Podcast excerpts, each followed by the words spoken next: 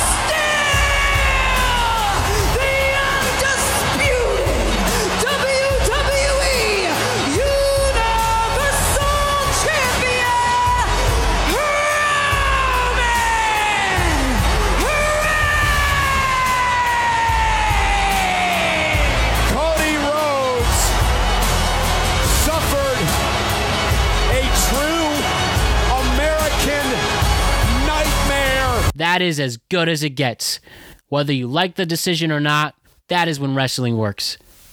Just just pure entertainment. And let's get into it. Let's start the show.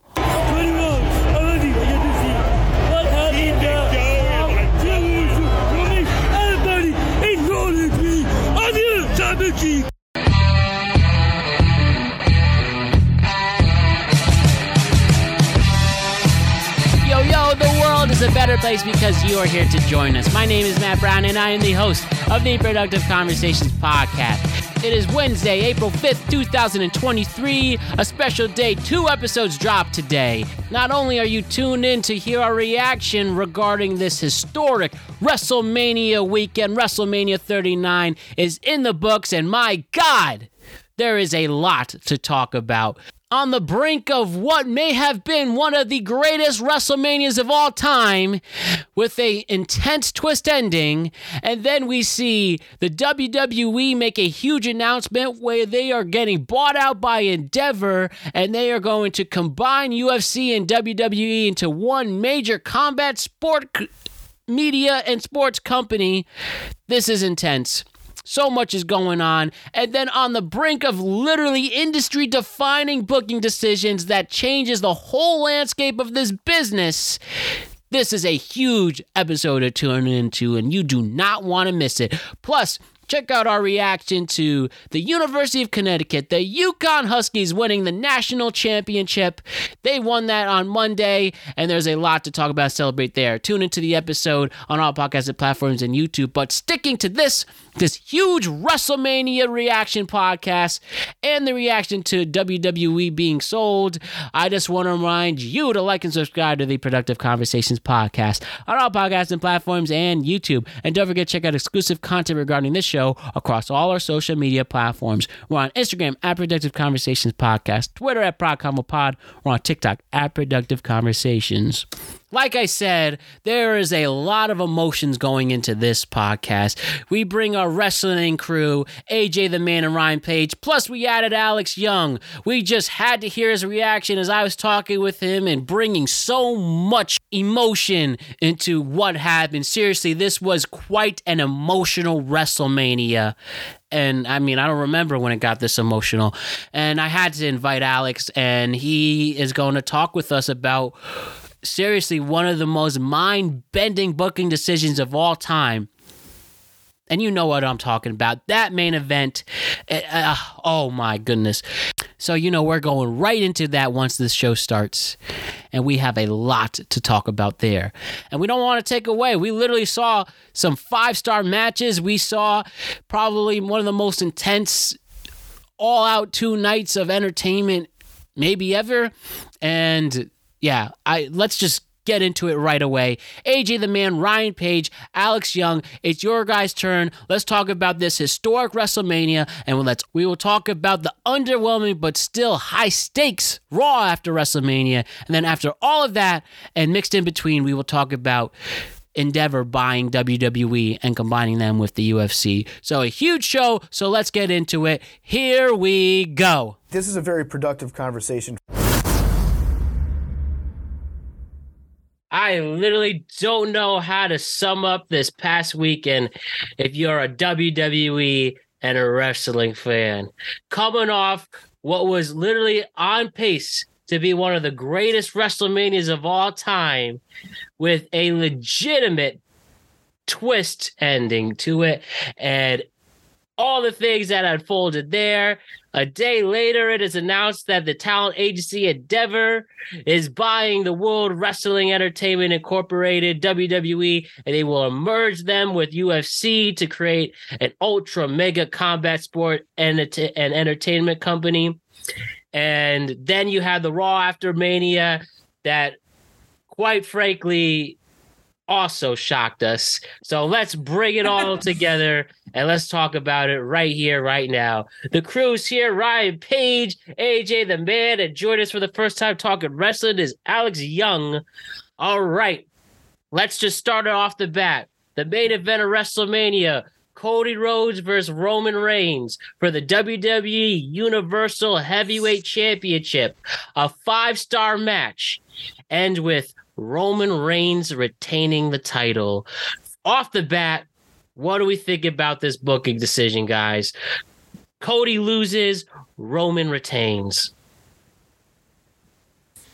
Ooh, uh, I guess I'll go first because this is my first time on the wrestling side. Uh, I was genuinely shocked.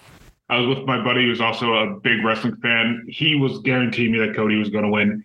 Going into that, I was just nervous. I had a weird feeling. There just was a weird vibe. Um, now we kind of know what that vibe was. We'll talk about that, especially now after Raw, after uh, Mania. We'll talk about what that vibe was.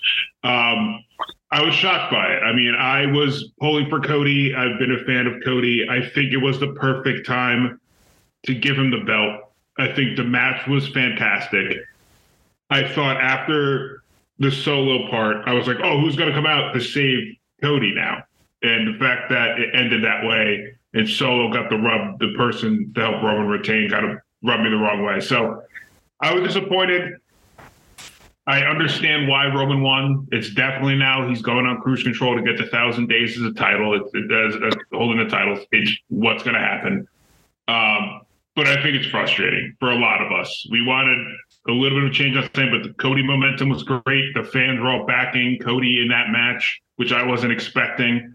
Um, and we didn't get the finish we want. Now everything was confusing. We'll talk about it. It's even way more confusing. We'll dive deep dive into that too. But uh, just generally kind of shocked and just disappointed with the finish. So obviously, I've been on this podcast several times since Cody returned. I didn't wear my shirt today. Uh, it's still covered in my actual tears. Um, so, starting as a fan, because there's no way not to be. Mhm. Uh, I'm the saltiest little pretzel boy in the entire planet right now. Cody Rhodes is my absolute favorite wrestler. He should have won. I stand by that as a Cody Rhodes fan. Um, and I think the momentum was there. He had Mhm. all the momentum in the world. People wanted to see him win. However, while I disagree with what I'm about to say, I think it's important to say it because I don't think anyone else will. If you're not a fan of Cody more broadly, then the ending of WrestleMania Night 2 actually makes sense. For me, and for I think 80,000 people at the bare minimum, the story is simple. Cody Rhodes left WWE while his father, by the way, Dusty, was actively employed at WWE. Mhm. Uh, like he left the land of like you know Easy Street. He had he was a upper mid card guy, based purely on his last name in WWE, and he left it behind. He left his he lost his name. Lest we Mhm. forget, he had to be just Yep. Cody for most of that time. He left his actual name behind to try and go into the in, independent wrestling. Everyone said this is a mid carder with a famous dad who doesn't know what he's doing. He proved them wrong. Then he said, "Well, it's just indie wrestling. No one cares." He does the big show in Chicago, sells out the arena, all out. They say it's one show. What does that mean? He goes ahead and he starts all elite wrestling, proves everybody wrong again and again and again. Then finally returns, has a hot start, gets hurt, Mhm. Recovers from a very gnarly injury after wrestling with that gnarly injury, wins the Royal Rumble, goes to WrestleMania. The story is six years in the making. They had a six year story and they didn't even have to tell most of it. Cody did all of the heavy lifting for free for six whole years. And they had that and they got rid of it. However, if your WWE and AEW doesn't count, what happened was Stardust returned last year, won three matches, got hurt, came back to win the Rumble, and fought undisputed, you know, greatest on the roster for sure, Roman Reigns. That's if you're a WWE only fan, if you're a casual fan or someone who doesn't really follow the ins and outs of Cody's entire story, maybe you even know AEW, but like just kind of a little. If you're a casual fan, that's technically the story. and so I saw, I was listening to a podcast uh, and um, Bully Ray and Mark Henry that, Mhm. that they do. Busted open. Yes, Bust Open Podcast, exactly. And I mean, the solo finish that was that was a, a classic Dusty finish, and there's a reason they're called Dusty finishes. And so he Bully Ray said, "How would Dusty Rhodes book the end of WrestleMania?" And he's not wrong. That is exactly how Dusty Rhodes would have booked the end of WrestleMania. It gives Cody the adversity. He has to overcome it to get to Roman Reigns at a later date, and now he'll have built up this moment. Moment. My thing is, and I believe this genuinely, is that we are not booking old school WCW anymore. Those fans knew Cody Rhodes. They knew his whole story. When Brody, um, yeah, Brody was in the front row. When Jon Huber's son was in the front row, people Mhm. knew what that meant. That wasn't a surprise. Someone wasn't like, "Why is Luke Harper's son here?" None of that surprised people. Everyone knows the full story. That's why. That's why they were so happy when he came back Yeah. and that's why they were so happy that he had this moment not because dusty rhodes no, not because stardust won the royal rumble because they know the whole story they know the six years that went into the story so i think wwe messed this up i don't think that means it will end badly Yeah. At what when it happened the saltiest boy on the internet yours truly did think that this was the end of it forever i thought. Cody's done put the face paint back on him it's over. That's not true. Monday pretty much confirmed that's not true. Um, and i was stupid for thinking that that was true.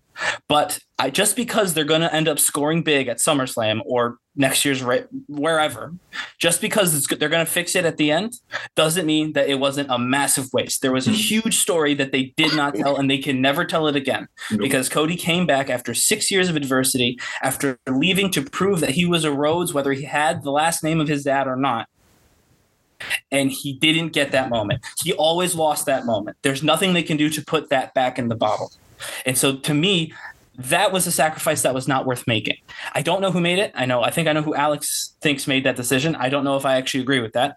But whoever made that decision, maybe they're looking at some marketing research that I haven't seen, but I think they were 1000% wrong. Mhm. Because the better story was the real story, the true to life story, not the manufactured thing they're going to do now, not the thing to get Roman to a thousand. I was telling Matt before the podcast. All right, the Ro- Roman is in fifth place right now in terms of longest single reign. Yeah.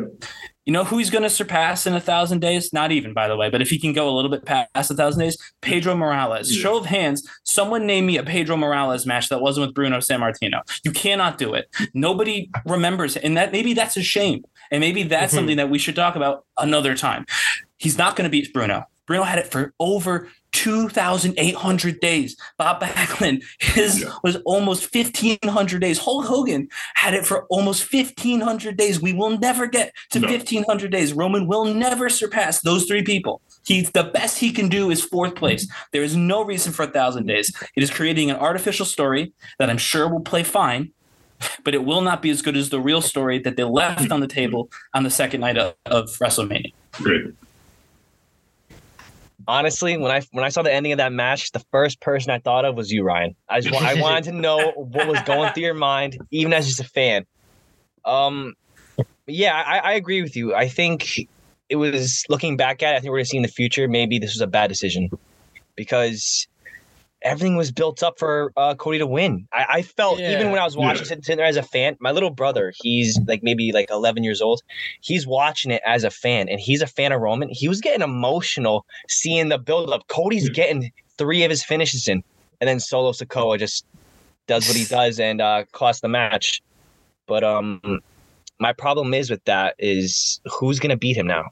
You know, I know they have this very very long story, but it better like it better mean something better than this because I was really really uh invested in Cody, and especially after uh, last night, I might be on the same side as Alex on uh, who I think is thinking behind all this. Oh man. I will also say just really quickly about the solo thing. Mhm. It'd be one thing if this was because if this was the first time that we saw this solo bit, then maybe Yeah. we see this every single match. And I'm not, and I'm going to sit here and say there's even a better way to do this finish Yeah. for sure. because right now they're running a story where Roman Reigns is mad at the Usos for losing their titles. If the Usos had been the ones to take out Cody, not Solo, throw Solo out, maybe he comes back, maybe Sami and Kevin beat up Solo. I don't know what you do. If Solo doesn't do the same thing he does in every single Roman Reigns main event match, if you had just done a 1D from the Usos and that was what led to the pin, then now there's tension. Now I can say Roman is mad at his cousins, the Usos, for losing the tag belts. But the Usos have a pretty good point that it was the 1D that took out Cody, wasn't the spear, Yeah. wasn't the Superman punch. Right. That's an interesting story now Yeah. because now they're on the outs and they both have a compelling case. But right now, the Usos lost their titles. They look like idiots because when they came out to help, they got run off by Kevin Owens and Sami Zayn again. Basically, Solo looks strong. Roman, the dominant champion, I've watched Kevin Owens pin him clean. Without with while the referee was knocked out, I've watched Drew McIntyre pin him clean while the referee was knocked out. I've watched Edge tap him out or Daniel Bryan. I don't remember. Daniel It was- Bryan shot that made him Yeah. tap. yeah, it, yeah, it was one of those. It was during that like triple threat era. Uh, I've watched watched him tap out. Um, I've watched Brock Lesnar beat him while the ref was down. I- I've watched so many people beat. To be honest with you, those you, people you were saw all God closer- beat the God beat him. God, with the yeah, God with the Demon. assist, right? Uh, I mean, Seth Rollins did beat him. It was by disqualification, but he did win. I'm like, I've actually seen people do better than Cody. Yeah. Technically, Cody hit the move twice. It definitely looked like it was over, but then he got, you know, he got the thumbs up from Solo, and that was the end. Like they didn't even tell this story the best way they could.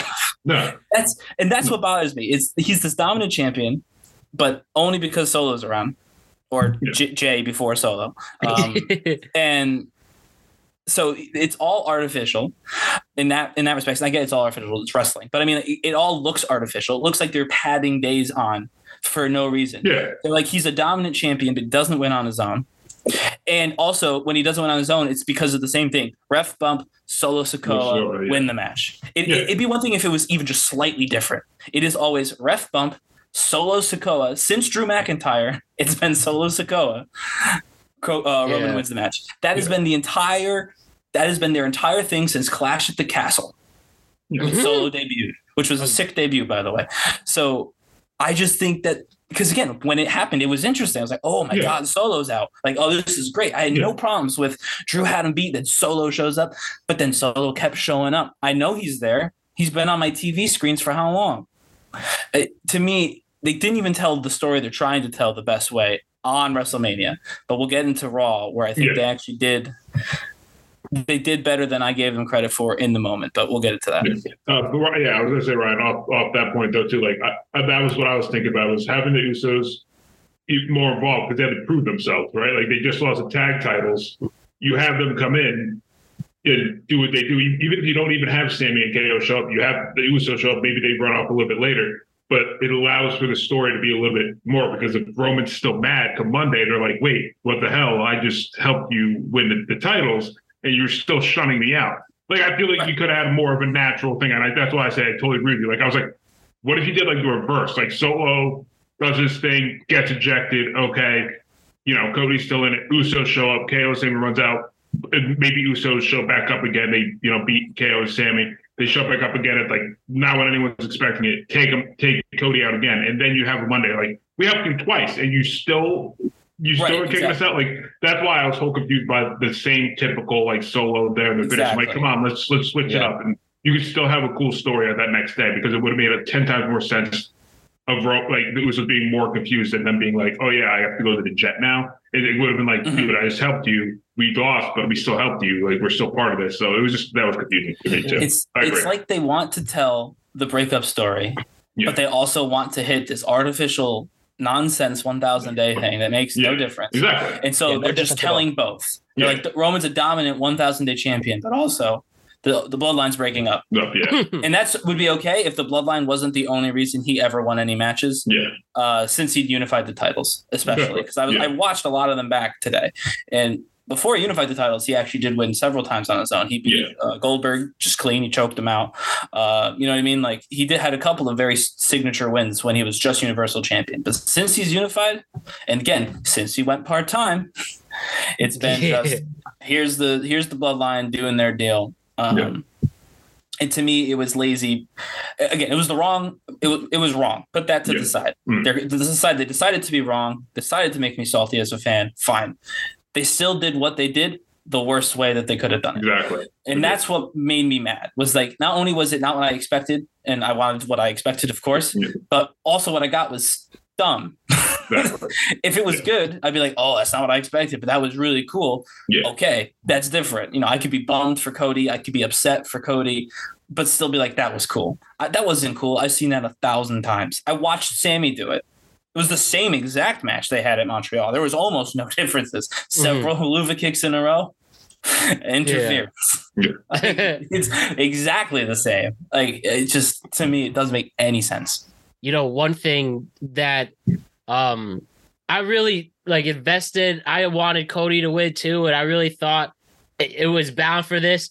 You know, apparently you get these reports that Roman's gonna leave, like take an extended leave. Okay, it makes sense to drop the belts, and the, uh, that's obviously no one knows what's gonna happen with him or whatever. And then like looking at this, the writing side of this, on the that Friday night that Cody insults Solo, says "Uh, you're not ready.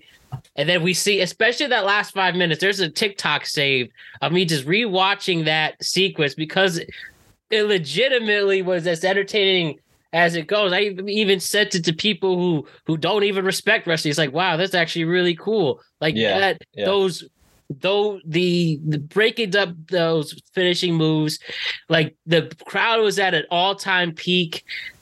I was like, wow, this really is gonna work. And then it just doesn't. The one guy he the one guy that Cody makes fun of the episode two nights before, he is the ultimate factor in him losing. And see, and like, and a, a really good Michael Cole call, not like this, said just right. And then even the refs one, two, three was as dramatic as it goes. It wasn't a normal one. Mm-mm. Oh, slow, One. slow. Yeah. Although he'd been knocked out too, right? So Three. I mean, it. As I, I Joe with Ryan, this is Ryan told me throughout the weekend that he thought this was going to be the result, and I said, well, if this is going to be a Hollywood ending, this would be more like a '70s Hollywood ending, where if you watch '70s movies, the hero usually loses. Spoiler, like the French Connection or something. Like the literally the, the bad guy wins, and that's what happened here. as soon as I saw the Cody's wings, I, I mean, I Yeah, you mentioned this. that. I saw the wings on his back. I said Cody lost. Melissa was like, "What?" I'm like, What does that represent? What- I, said don't. I literally the- don't know. uh, What, the story of Icarus. The wax wings flew too close to the sun. They melt and he dies. oh, it's I a missed Greek that. Greek myth. I saw. way. it. I said, See, that- I, that's I, I cool. messaged to a bunch of people like those are Icarus wings, and they're like, "What?" I'm like, "Yeah, he's about to get real close and he's about to fail." Okay, But- that's cool then. but only if it made sense. And I know, I know you really like the whole he made fun of Sokolo, uh, Solo, Yeah. and but he beat Solo. He said, "Solo, That's- son, you're not ready." too. Solo said, "All right, I'll prove to you I'm ready." He said, "All right, let's do it." Solo lost. If you're going to have Solo be the factor, then Solo shouldn't have touched gloves with Cody. Then you'd be Yeah. like, okay, Solo's the X factor. And then, by the way, that would mean it's Cody versus Solo going into the next few months. He's like, you know what? Maybe I misjudged this kid. So I'm going to have to take him out first if I want another shot at Roman. That story is more interesting than the one we got. Instead, Hmm. we got a guy who Cody already beat. Showing Even- up and interfering. It made him look more like a scrub than a badass because he already lost to Cody. Cody said you're not ready, yeah. and then he showed him receipts. Yeah. This Yeah. so the receipts were there. This doesn't make Solo more ready. It was just a sneak attack from behind. It would have been had they not touched gloves. Solo could have been disrespected by what Cody said, and he got involved. You know what I mean? Like there was a way to even tell that part of the story with the Solo interference that was more interesting, but they couldn't tell that because they were building for Cody to win. Yeah. he beat Solo Yeah. because he was supposed to win. I'm not supposed to. Obviously, he wasn't supposed to. But they were telling the story of Cody's going to win. So of course you beat Solo. Why save Solo when Cody's going to win? And with Now all you that, and with, with all that, even if like they go with that story, do you think they have like enough build to make it feel good enough, even when he wins the championship farther down the line? Like, You know what I mean? Like I, I think it felt so okay. right tonight at Like, WrestleMania. uh, yeah, like I, I, I would, I would feel great at WrestleMania. I, I'm part of the. We talked busted open earlier, but I sent out you guys with Dave LaGreca's rant. If you guys did not Yes, see that, Yeah. go see that. That like that rant is what's how I was feeling. Is that Better moment. what better moment than the freaking main event of WrestleMania? And Cody is going to always chase that. The fans are always going to chase that moment, and they drop the ball, and we're not going to get that moment. It's going to be awesome when he does it, and the fans are going to go absolutely batshit when he does it. But that it won't feel the same level of WrestleMania. Like maybe even Yeah. uh, unless it's WrestleMania, and I don't even think they're going to extend the story that far. I don't think it'll be at WrestleMania 40 in Philly. Like Right. if they do awesome, he gets his WrestleMania moment by doing that. But I still feel like the momentum in Hollywood that night, fans going absolutely ridiculous. I don't think they'll get that moment, and they'll always try to chase that moment. And they had it right in the palm of their hands, and they dropped the ball. Exactly. Because it was a real story. Exactly. Uh, Yeah, like I said, yeah, that's what it's I'm because it yeah. was real. Yeah, It was it was real. Last And now, it now real. it's a yeah, and now it's a it's manufactured chase. Now it's even a if they go manufactured to chase even if they title. go to 40 even if they Yeah. like you know what roman we're going to get you to hulk hogan we're going to Yeah. get you to 42 whatever they can, doesn't matter It's how gonna the long they wait It's the story was the prodigal son and I understand in the Bible that the prodigal son is returned, but not, but it's still the prodigal son. He came back. He proved himself. So it's not really the prodigal son. It's actually the opposite. He proved himself. This was a real story they had. They didn't have to work for it. It was handed to them on a plate. He even hurt himself quite severely, which only helped that very real story. Yeah. And that's why they'll never catch it because there's nothing they can write that will be as good as reality. Reality was on their side at WrestleMania 39. It will never be on their side again. They can go No. to 40, 42, 48, 58. Doesn't matter what WrestleMania they do it in. He could dethrone Roman after a 15 year reign. It will not matter because it was all made up.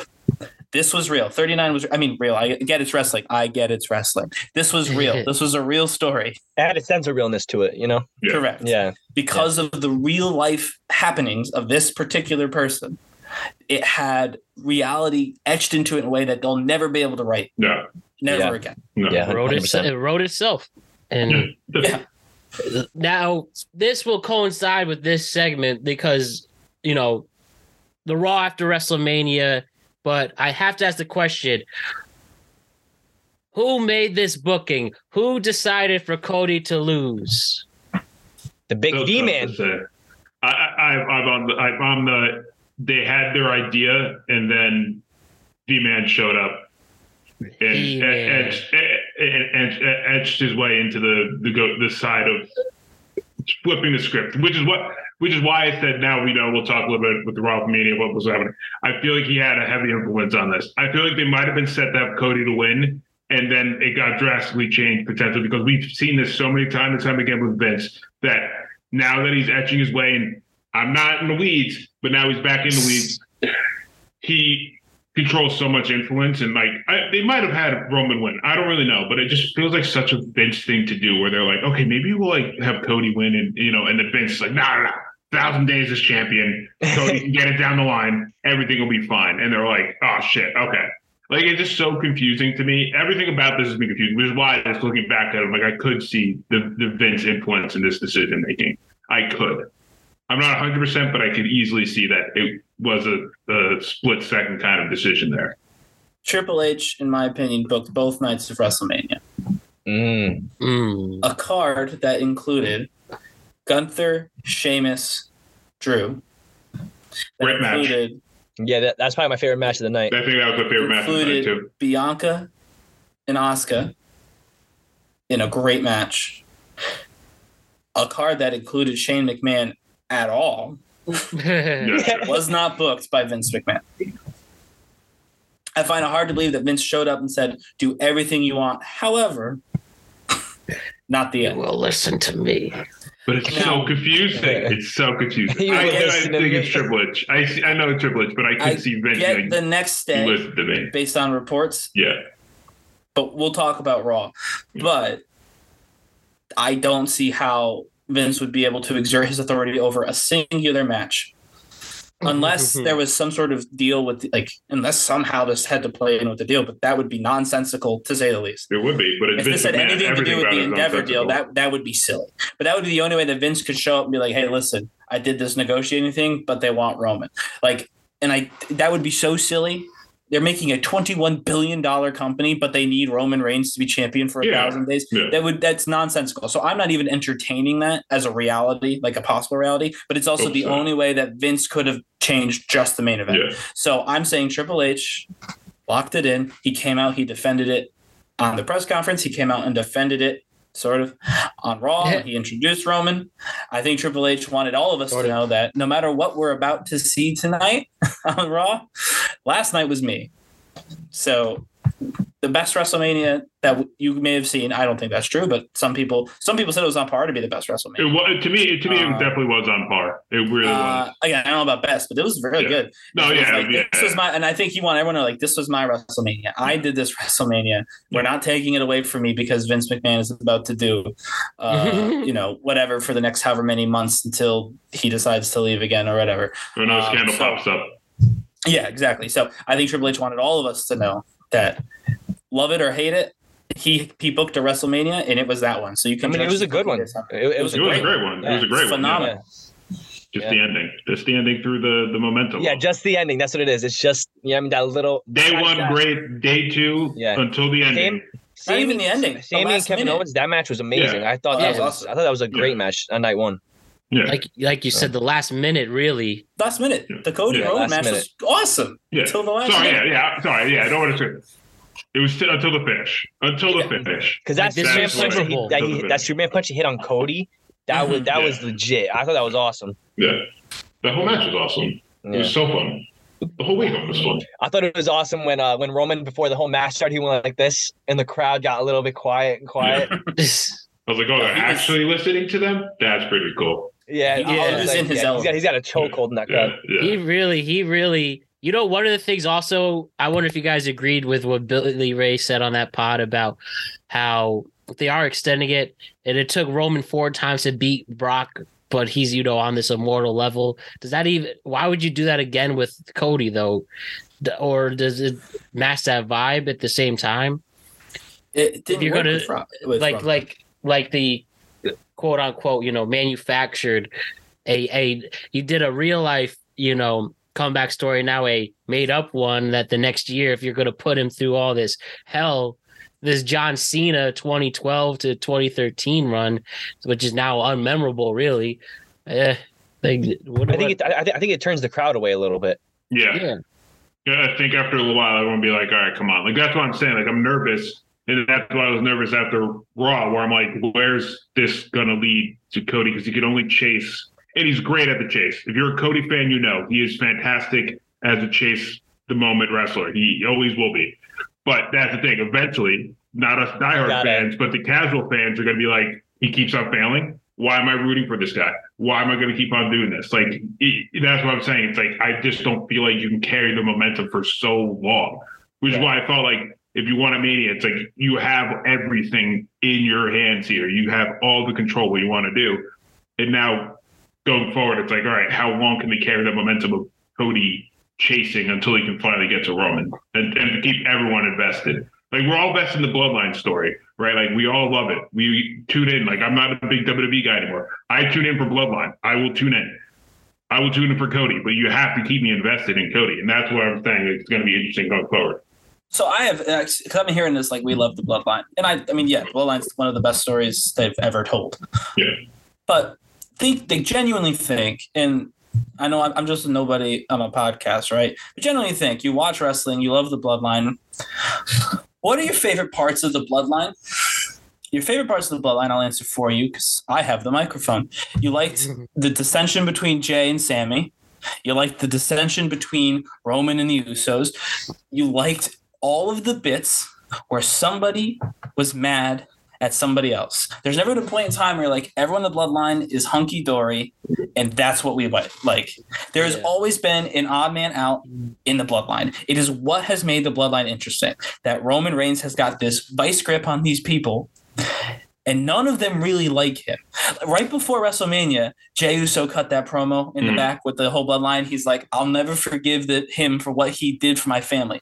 Everyone looked at Roman except for Jey, and Roman looked at Jey. And Jey looked down the camera. That's because everyone in the room thought he was talking about Roman. Because everyone in the room agrees that Roman is the problem. They're just too scared to say Yeah. anything.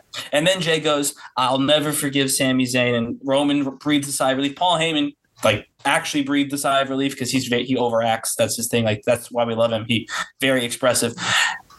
This, t- that's the interesting bit of the the bloodline. And that's why they have, you know, Jey and Jimmy going Yeah. back to the plane. That's why they did that scene. So the idea that the bloodline needs to be this dominant faction that always wins, they're literally almost better off not Yeah. The crumbling, the dissension, that's the selling That's point of the step, yeah. bloodline. And it's Mm. always been the selling point of the bloodline.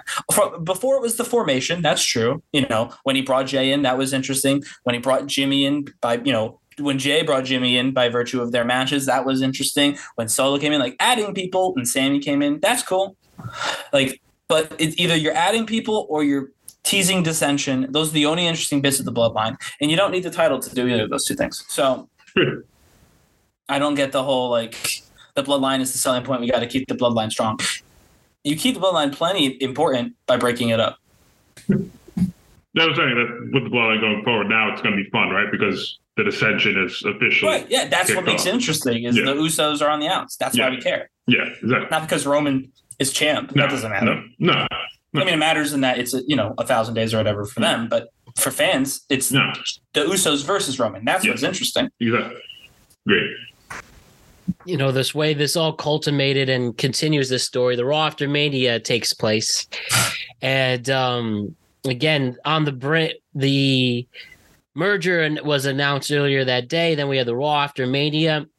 And we see, you know, the bloodline come out. Triple H says we're not going anywhere. Triple H, you know, gives his respects to the bloodline.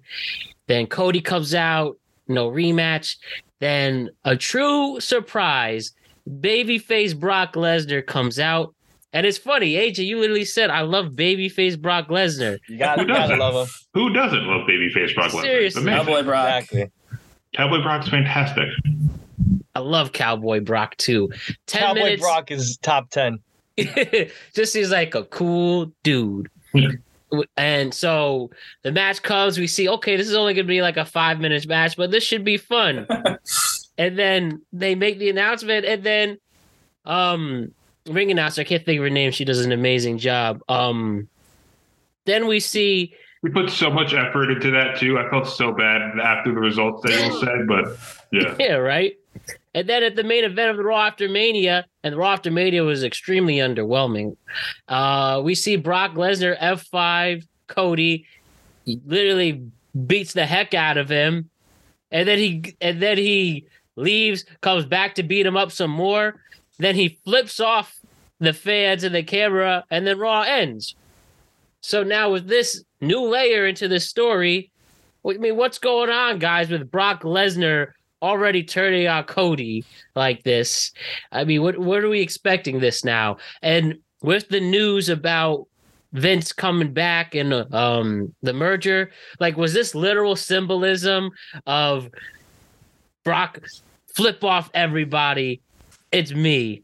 That's what I got and really thinking about it. Like literally, he has Brock Lesnar, someone he booked to the moon, and then he literally flips off on TV 14 TV, no TVPG th- TV. He flips us all off. Uh, I, I don't even know where to begin with this. I, I was so confused in the moment, which is genuinely what you want as a, explain as, a viewer. But this all would have made perfect sense if Cody had the goddamn belt. That's the thing that confuses me the most about all that. yeah. Is that his path would have been made sense to go after Cody because he can't fight Roman because of previous match things. So why attack Cody? You still can't get to Roman. It made no. I'm like, this just seems like, oh yeah, okay, like Cody had the belt. Brock go out there, act like you're all buddy buddy with him, screw him over because you know you want the belt. It's your you want it again. and that's the reason why. That whole moment, I'm like sitting there, I'm like, he can't fight Roman, who's a champion. So you're gonna have this side story with Brock, and I guess Roman will be like, "Oh, if you beat Brock like I have in the past, you can fight me again." Like that's the thing that confused that confused me in that whole moment, that whole show. Just seemed like a whole ball of confusion. And then you hear the reports. Obviously, Vince is back in the weeds. God, I hate every second of that. Um, but yeah, that in that moment, I was just so confused and agitated, and even more frustrated because I'm like, what are you doing with Cody now? Like, this is just a weird thing with Cody. Like, because none of what Brock does makes sense. Now we're gonna have the whole week to figure out what his game plan was, and I guess Right. that's a way to get people to tune in next week.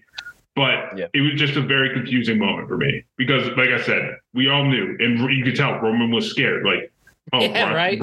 Brock can't. Like, how, did we did we know this, Paul? Did you just have to? Did you know he was coming?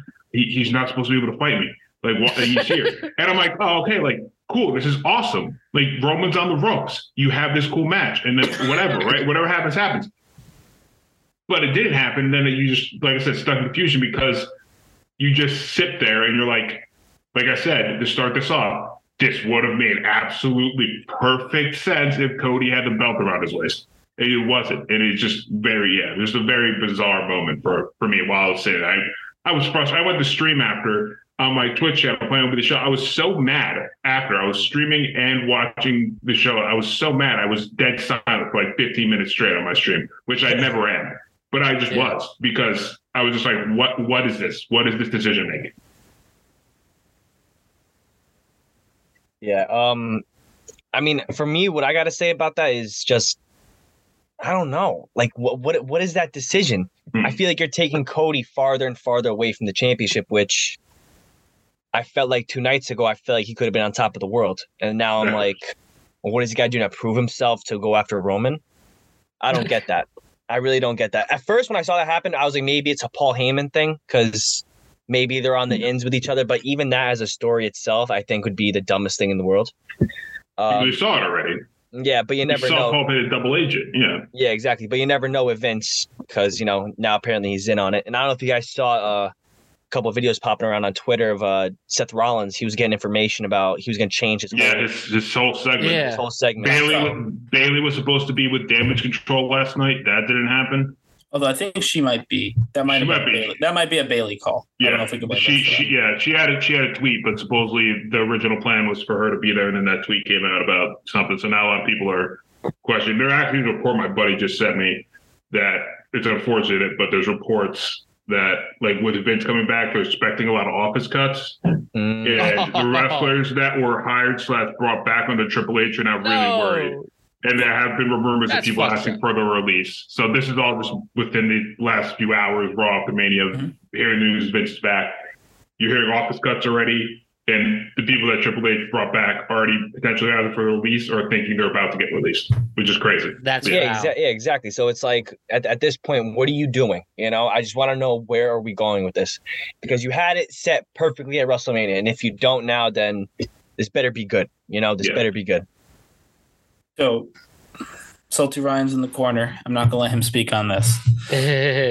Uh, at this point, I think we know the story is Roman Reigns, our dominant champion, is going to make it at least a thousand days. Hmm. Uh, A thousand days is in June, which would be, I guess, what Money in the Bank. Uh, I'll confirm, I'll let me look. confirm that. Yeah. Um, but you Um, keep speaking. And if not, uh, either way, come Sur- SummerSlam, he'll have surpassed a thousand days, no matter what. Uh, Yeah. So he will have reached a thousand days. He may have even beat the Pedro Morales record by SummerSlam. That is entirely possible, depending on when in June. Um, July 1st will be Money in the Bank, by the way. Sorry, Rob. Yep. Okay, so uh, depending on when he. um Depending on what number he's at, come Money in the Bank, he may even actually have moved up a place come Survive uh, SummerSlam. So, if they're doing Cody again, and I think they are, I don't believe anyone else is taking the title off of Roman. I think that the story is Cody failed once, he won't fail again. Hmm. But in order for that story to be told effectively, Cody has to stop talking to Roman Reigns. I, and I do agree with that. If the story is Cody failed the first time at WrestleMania, but come SummerSlam, he's going to get that big moment on the second largest stage that re- wrestling has, and it's going to be you know epic, and he'll be over the guy Roman will have over a thousand days, the whole nine yards. Then he does Cody does need to do something else that's not Roman until we get much much closer to SummerSlam in August. Um, so Brock actually, in that regard, makes a ton of sense. It's a main event caliber act. No one's going to confuse Brock Lesnar for a uh, United States champion. You know what I mean? Like he, this could have been Austin Theory versus Yeah. Cody Rhodes. That would have been God, so. God, no. And not no disrespect to Austin Theory, I actually don't dislike him, but it's just not the same as Brock Lesnar. Uh, so in that respects, I like it. What I don't like is that on a show that really didn't give us a lot of interesting angles anyway, Mhm. I feel like they should have explained this a bit better. Yeah. Maybe Paul Heyman did call Brock, but not in like the work for the bloodline way. Maybe there was a deal. You know what? We could find this out on SmackDown, by the way. Uh, they could say this on SmackDown. Yeah. Maybe Paul said, listen, you take care of the Cody problem, like a hitman. You take care of the Cody problem. We'll drop the no title stipulation, and you can get a match with Roman Reigns at SummerSlam. Maybe that's what was promised to Brock Lesnar. So Brock's like, this is an easy decision. I'm going to wreck this nerd. I'm going to wreck Roman Reigns. I'm going to take my titles. Roman That would make sense. Brock again. Uh, I mean, uh, God, I don't Bitch believe move. he'll do, yeah, I don't believe he'll do that. I don't even think Vince will do that. But like, that's a story that would make sense. Obviously, we didn't hear that, so I'm left more confused than anything. Mhm. If they go in a direction that makes sense, why Brock would attack Cody? It doesn't have to be that one. There could be other, you know, maybe Yeah. Brock shows up on Friday and explains why he did it. And as long as it's like halfway passable, I'll be like, all right, cool. I know why this happened. I got a real, real cool match at Backlash. Uh, which needs to be big because it's you know overseas and they really like to hit the overseas shows with a lot of star power. You get Brock on that card, that will absolutely do that. It maybe hides the fact that Roman's not going to be around for the entire time until SummerSlam. Like he's going to be intermittent. Uh, I'm good with it, but right now I'm just confused and because of how boring. And I don't even want to say Raw was bad.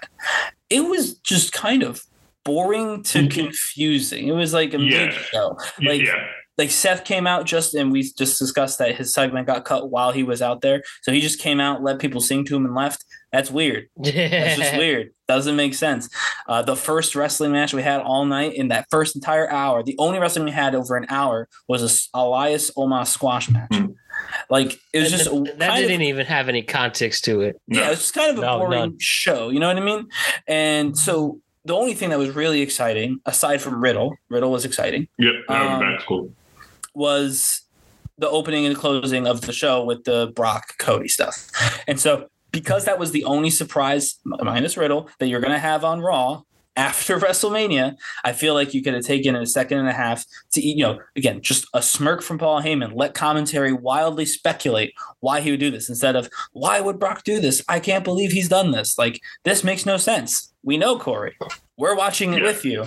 We get that it doesn't make any sense to us right now. We were kind of hoping you could fill us in. Yeah. Um, and so my hope is that they do fill us in. Um, but it doesn't change the fact that that was the most interesting thing on the show, and it still felt kind of confusing. And so for Raw after Mania to have no big surprises, and some of that's not their fault. I guess Jay White backed out, maybe Yeah. of the Vince thing. They're supposedly Yeah, weren't- right. they're supposedly they weren't. He supposedly WWE side wasn't interested anymore for whatever Yes. reason. They uh, Right. Because So who Vince knows? is the villain. I will say this. I I mean, although he came back looking like an actual cartoon villain with that He did. mustache. The mustache? Uh, yeah. yeah. And he dyed his hair black. He literally looks a lot better old. I mean, Someone did a side by side with with Stalin, and I was like, "Oh God! Like, what is what was Vince deciding here?" He, yeah, if you look at like, his real, I'll see if I can find that picture for you. I I, was cracking up. I was dying. I was like, "Oh God!" It's kind of accurate. aside aside from looking like a supervillain, um, I'm not going to sit here and just go, Vince is the root of all evil. Vince is taking full control. Triple I H will. told everyone who worked there that that's not true. Now, people said he was backstage last night. That would make sense. He was in LA for this weekend because of WrestleMania, because of the Endeavor deal, the whole nine yards. Triple H, and this is all reported by the same people who are reporting that Vince is back, told the talent, nothing's changed. This is what we're doing. He even came out and essentially told us that. I don't believe Vince is going to hit the road with WWE. He's the chairman of the board of like a, again, a $21 billion company now. I don't know how he could possibly be like, I know I'm in charge of UFC and WWE content as the chairman of the board, but I really want to make sure that we get this taping of main event right. I just don't see it.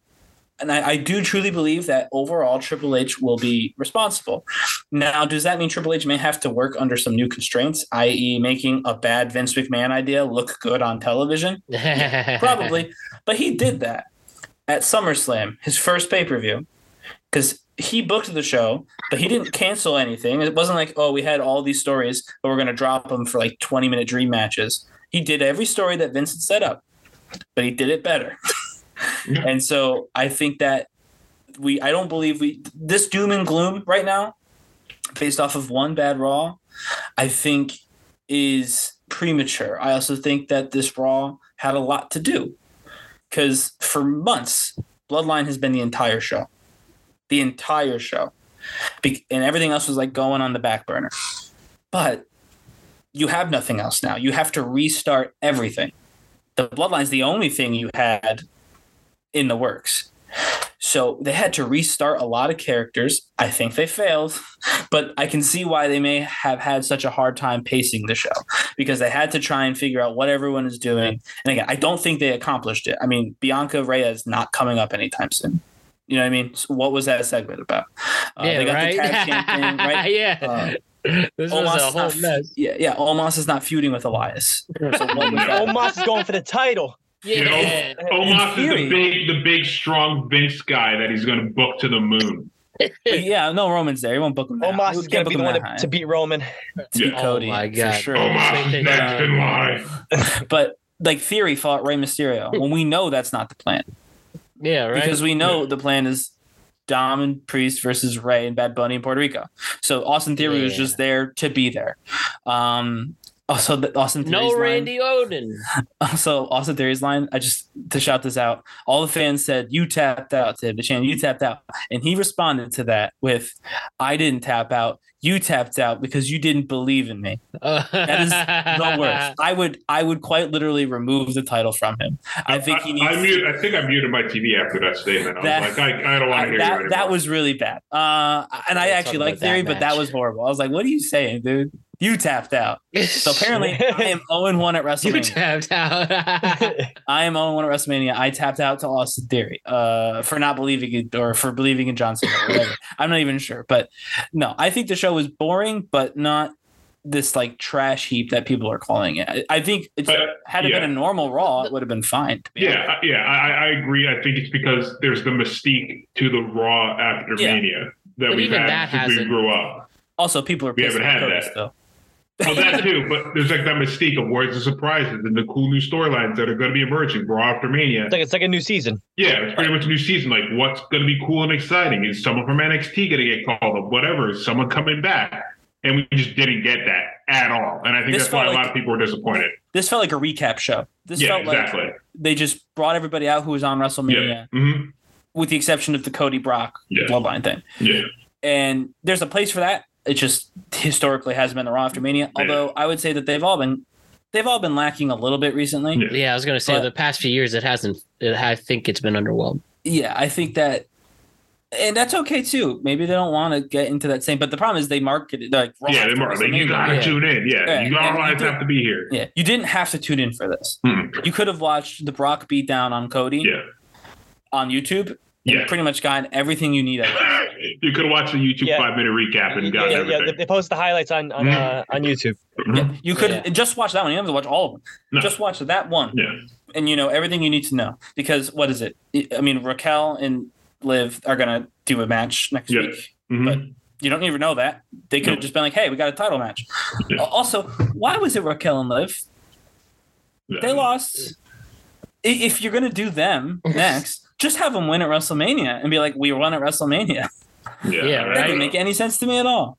There's a um, lot of confusing stuff. They, this, there's just a lot of it that didn't sense. Um, I heard one really ice cold take that people don't care about Sami and Kevin now that they're champions. I didn't get No. that at all. Oh no. I think I was I- waiting what- for that them to come out. Yeah, what I got was that it was weird that the Street Profits were their first opponent. Yeah, yeah. Yeah, That that, was that, strange. was a little confusing to me. Um, again, in, if there had been like a debuting tag team run-in, like a pretty deadly from NXT, perhaps not that they're necessarily ready, but I think they do fine. Or the Creed brothers, if they're going to come up and they're going to be heel, okay, then it makes sense. You had two baby faces because the heel's going to be the the people who interfere Yeah. and knock you out. And like, wow, new NXT guys calling their shots against the new champs. Perfect, love that. But it wasn't. It was just a straight up match, and it was fine. It was a good match, yeah. but it was just kind of boring. Like, Or you, yeah. Yeah. Yeah. But, I was gonna uh, say, you, Bad you want, you did- want to lose tag teams. Sorry, I was going to say, Your you keep boy. one of losing tag teams from WrestleMania weekend, not the tag team that won the Street Profits. Yeah, Yeah, right? Well, right. That's true. That's why I'm like a debut would have made sense there, but I Yeah. don't know. Who knows? Yeah, I agree. What'd you say about Bad Buddy, Matt? I was gonna say he separated his soul. Bad Bunny separated his soldier. His Shoulder? This, is- this has been always a hard word for me to say. Shoulder. He Yeah. separated his shoulder. That's what they said. And you Yeah. know, oh, Is he touring? Yeah, Is, is he on tour did right not now? sell that. Nah, he's not touring right now. He there was not I was sell actually gonna a. If he tore after, he needed the kayfabe being a sling. Like he needs, he needs For the- for the to tour? perform it. Yeah, for the tour, you know, He'd like with the do arm in a sling. He definitely would do it. he just actually there's a fi- picture release of him and Kendall Jenner today. Oh God.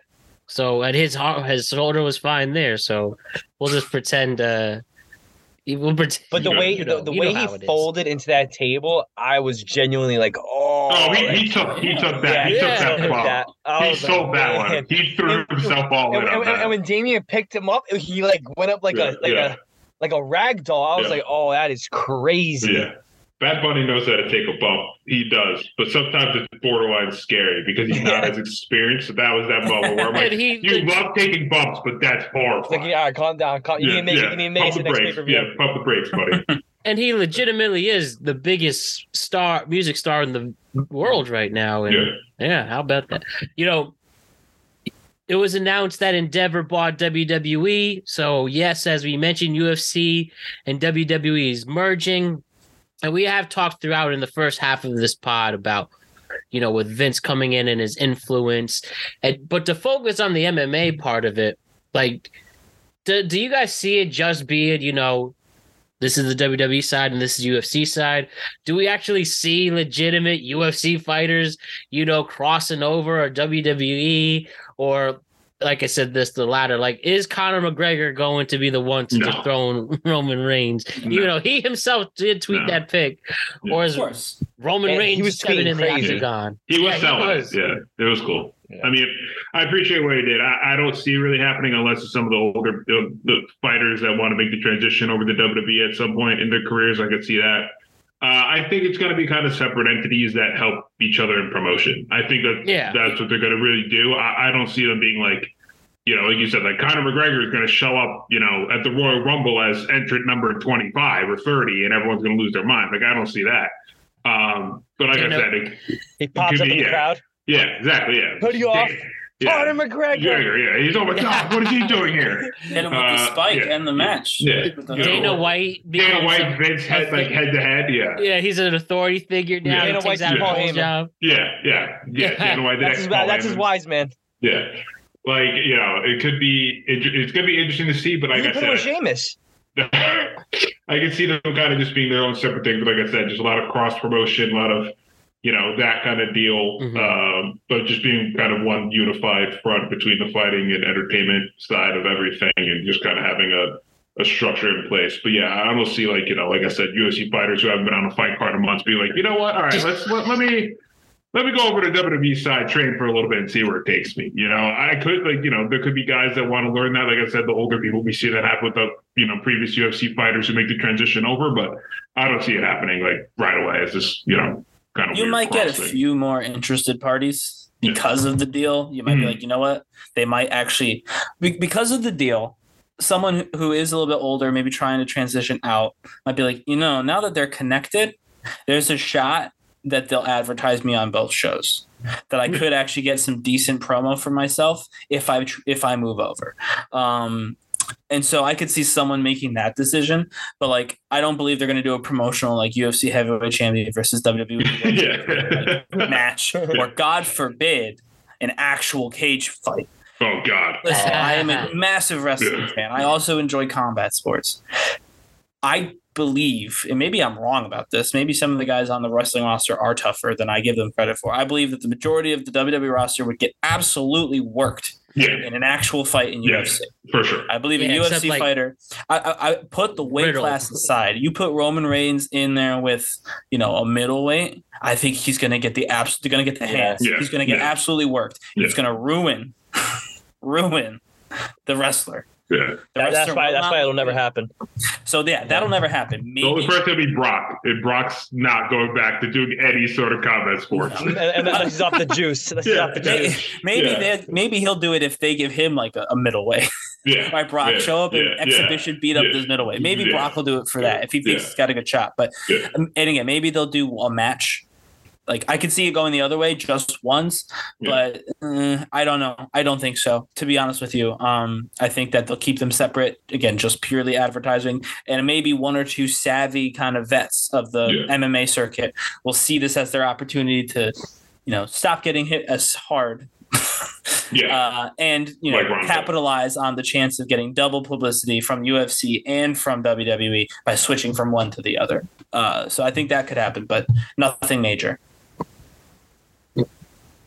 All right, boys. Uh, good stuff with this. Now, as we mentioned before, this really is a podcast of two halves. Now we can really focus on the rest of WrestleMania because there was a whole WrestleMania to talk about. it hit on the other main event, the tag team titles with Sami Zayn, Kevin Owens versus the Usos.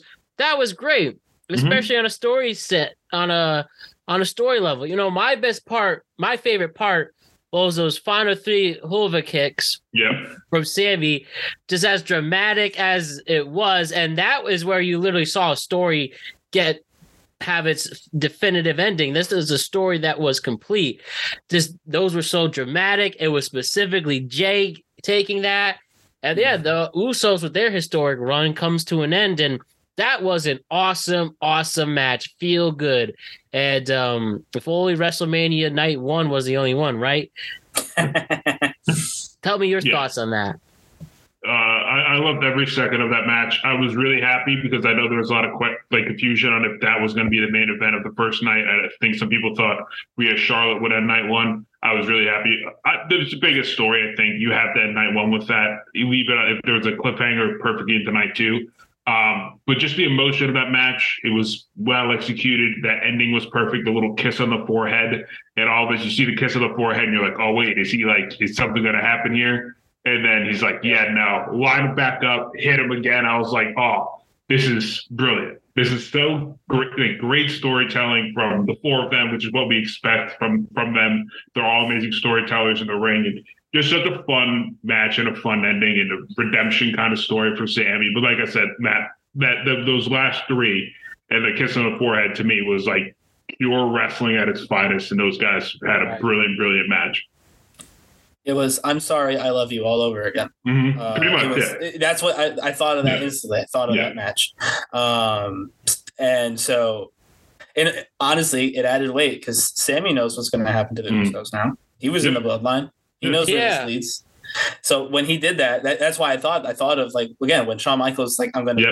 gonna I'm Yeah. gonna retire Ric Flair now. Yeah. I'm Yeah. sorry, I love you. Take him out. That Yeah. was Sami saying, I know what's about to happen to you, and I'm about to kick you in the head and do it anyway. That's why I gave him that kiss, and that's why I did it. I thought the ending was great. Obviously, I really enjoyed everything before the ending. Uh, they wrestled a really fun match. Uh, cool seeing a tag team match in the main event. I'll be Yeah. honest, I was not necessarily sold on it. Um, I think it made sense, but I wasn't personally sold on it.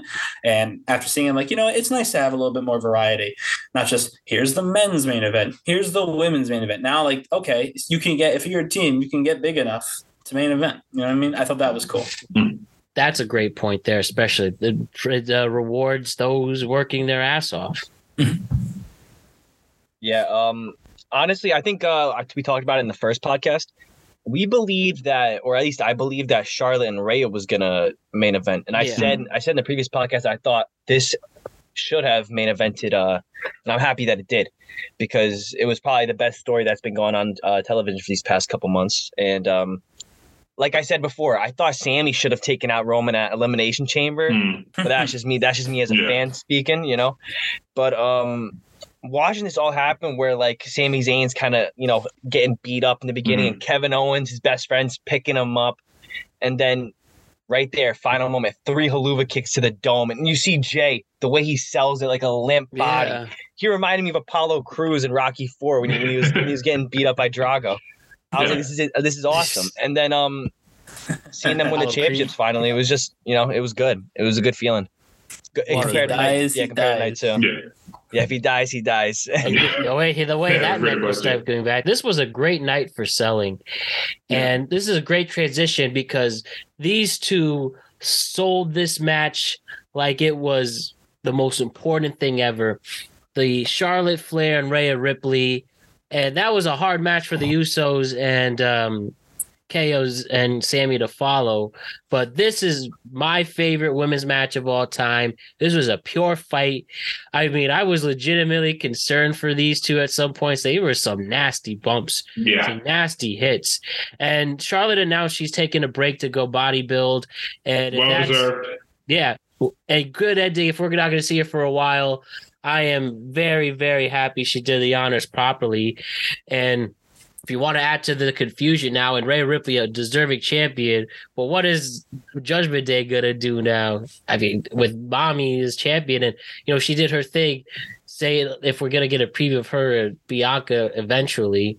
I just wonder after this match where it's gonna go. But the match, what do you what do you think of the match itself, and then what's next? Someday, people will listen to me about my best friend Charlotte Flair because she is the best wrestler on their roster. roster. It's not close. Becky's the most popular, and Mhm. Becky's a phenomenal wrestler. I'm a huge fan of Bianca, who is super promising and has a ton of talent.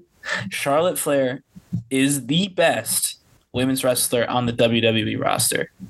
This story, this wasn't even a story. This was barely anything. This was nonsense. I was so not looking forward, and I was bumming out because Charlotte has had my favorite match at almost every single WrestleMania I've watched since she debuted on the main roster, and I was like, oh, this was kind of lame.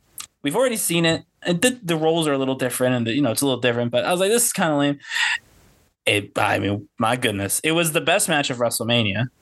I know some people don't agree with that, but that's okay. Debate that.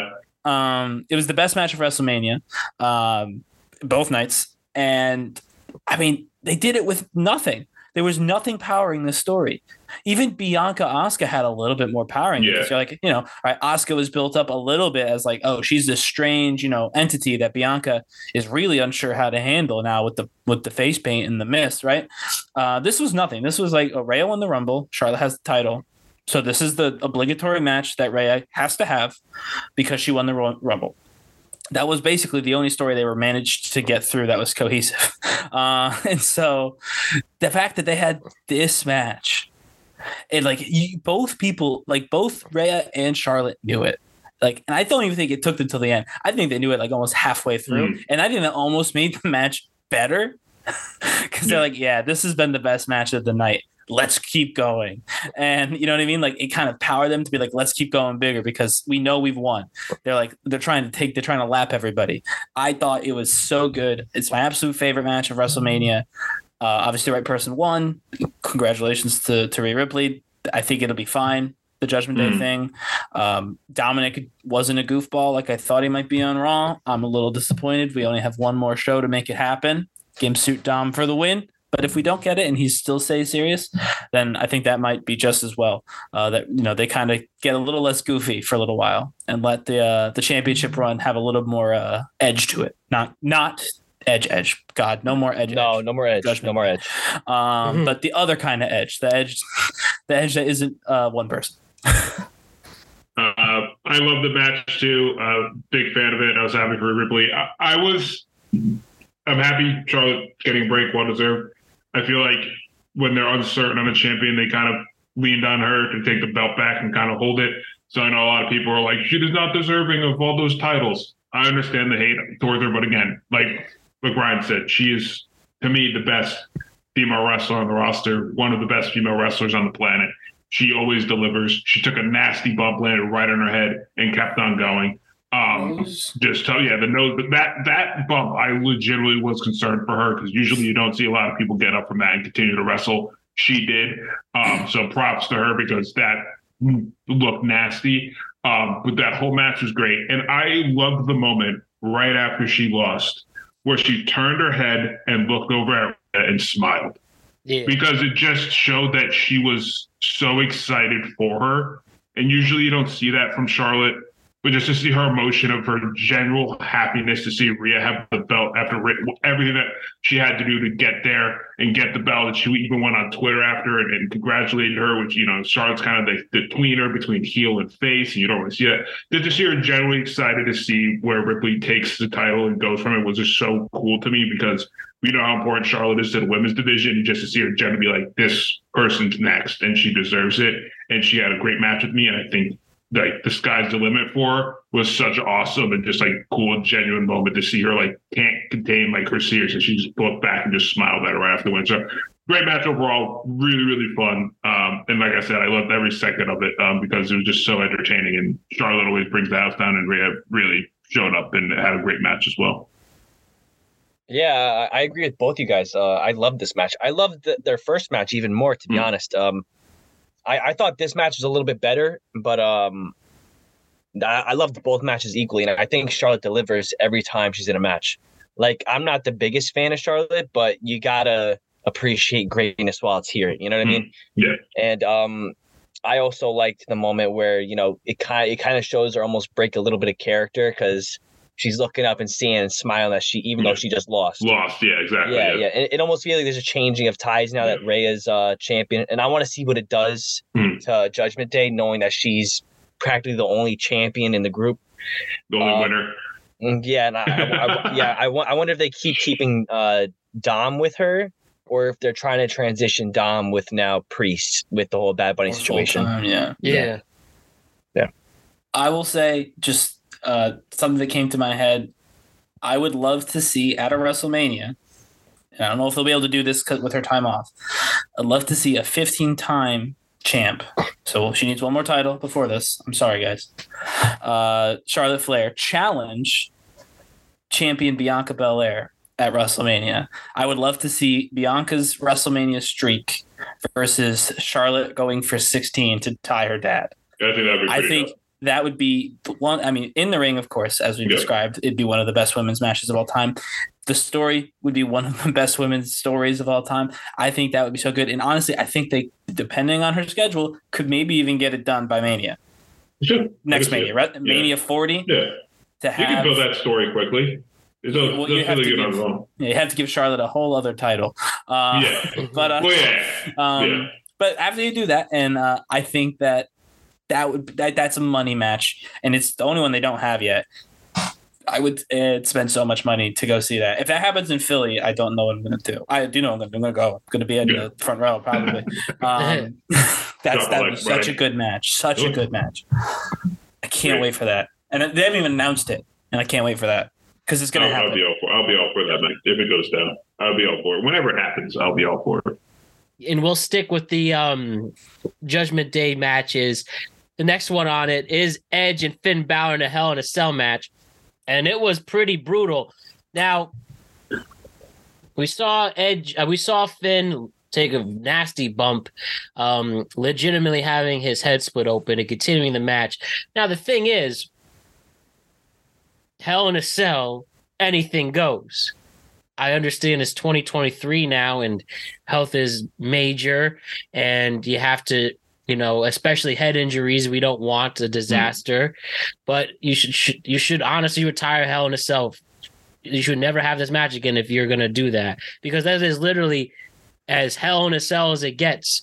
And I guess it was a much worse blood job because he was bleeding hard way and the face paint it perfectly matched the face paint but i just i mean i just think that the way they, they were able to recover and have a good match after is a huge props to both performers in this. And like it was legit amazing and and downright almost a miracle. But i think they should just stop um hell in a cell matches if you're gonna stop them for medical help. Only for what you say the hell in a cell match That, is. yeah, but that was that was legitimate though. Oh, I yeah, thought I it was his nose. I, I thmore it was his nose, but the head. Yeah, part it, I was it more is. It's, about. it's really not 14 Yeah. staples, and they did it right Yeah. there. yeah, And then, then then they pulled off such a great match. And um, I don't mean to steal your Ryan, Ryan, and you can um, defend it, but with the, Mhm. the demon losing, I guess he's a scrub now. he is a scrub now, and I did text Matt that, and I stand by that. However, I disagree about the stoppage. Um, I mean, maybe just for a health reason you want to stop it, but Yeah, yeah. I think that the the ref stoppage made that match four times better. I was bored with Hmm. that match when it started. I was a little underwhelmed with the entrances. Uh, the, dis- the disco head edge would have worked better in. The, actually, both entrances would have worked better in a stadium where they could Yeah. control the lights. yeah, because that, they're outside, it didn't look quite as good. But anyway, so I was underwhelmed problems. from the beginning when Brood Edge made his debut because that wasn't anything to do with the Brood. Um, and had his match with Demon Balor. My biggest pet peeve with this match, and this is not something they could have possibly known because they didn't plan it, is if this had just been like OG Judgment Day Balor, had the Demon not shown up for this match, and nothing else changed. Finn Balor would be one of the most over heels or wrestlers on the roster. He came back from a gross hit to the head. It is Yeah. Gross. And he came and he then wrestled the rest of the match on like triple speed because they were trying to get it done before, Yeah. you know, the blood fell out of his Well, head. yeah. And so I think had this been OG Balor covered in blood, standing up to Brood Edge, like, nah, nah, we're not doing this. I think that would have given Finn all the ammunition he needed to when this nonsense with the thousand days finally ends to go after the world title. I think this would have been a star performance had it not, even with even in a loss, had it not been Demon Balor. But Yeah. because it was Demon Balor, and because he lost, it does make Demon Balor look like a scrub and does absolutely nothing for Finn Balor other than gave him a nice concussion that he now has to probably nurse for the next three weeks off TV. So, and again, there's no way they would have known this, but there is a way they would have known this because they knew that Finn was going to lose. So don't Yeah. book the demon. yeah, don't book the. Don't yeah, be the I demon. Agree. I agree. I totally don't be the demon. Yeah, me You as well. can Yeah. just, you know what I mean? Like, if you know that's where you're going, don't do it.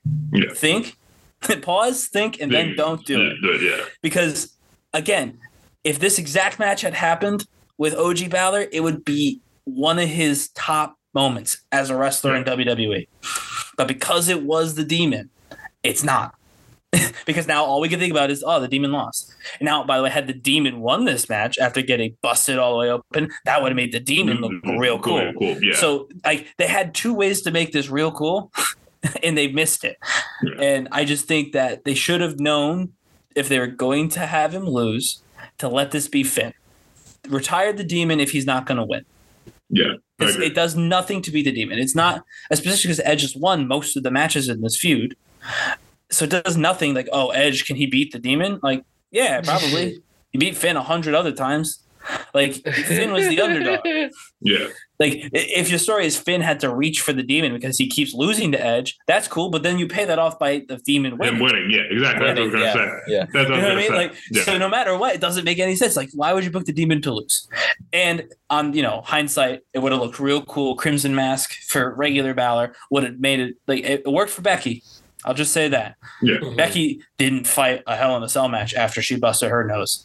So if if a busted nose in a segment can turn you into a superstar, imagine what a freaking really violent Hell in a Cell match post getting hit in the head with a ladder would have done for Finn. yeah, right. Agreed. Uh, I was gonna say with the Finn stuff, I can't remember what Samoa Joe match it was. I don't know if it was at NXT or W, whatever it was, but he got busted the f open like that. He was just gushing, and I was like, they had to do a medical stoppage too. But he, same just regular old Samoa Joe, bleeding everywhere, and I was like, this is badass that he just keeps on going through that. And I completely agree with Ryan. Like it should have been OG Balor going into this match. And then because he loses, let's say he loses again, then you bring out the demon. Like you split my head open, don't. I'm pissed. or don't, whatever you want to do. But like if you were going to bring out the demon after this, if you were, because it's his Finn's finally going to win whenever the next match was going to be, you split my head open. I still almost beat you, but now the demon's coming out and I'm gonna whoop your ass. Like whatever, you know, it's time now. I'm done. Like you know, that I agree with Ryan. Because demon should always go over. Because literally, like I said, my friend who I was watching this with, he loses, and we go. He literally was just looked at me. He goes, "Well, I guess the demon loses now," and I'm like, "I guess the demon's a loser." And I'm like, It sucks because it's another cool entity that they like they ruined or messed up. Like when we had Bray Wyatt as the Fiend, and for a while it was just like so fun to tune in and see what he did. And then all of a sudden it just felt instantly like Fiend loses, and you're like, wait, what? And then you're just, Yeah, right. losing, and you're like, well, what are you doing? And you lose all momentum with the Fiend. That's what I feel now with Finn. Like next time he comes as the Demon, I'm not going to be excited because my initial thought is, well, he loses as the Demon now. Whereas before he was, yeah, twice. He before before it always was like when he showed up as a demon, you knew all the hell's gonna break loose. And like he's gonna go off and be awesome and be gritty and be this different Finn that we don't see usually. And now I'm like, well, this is disappointing.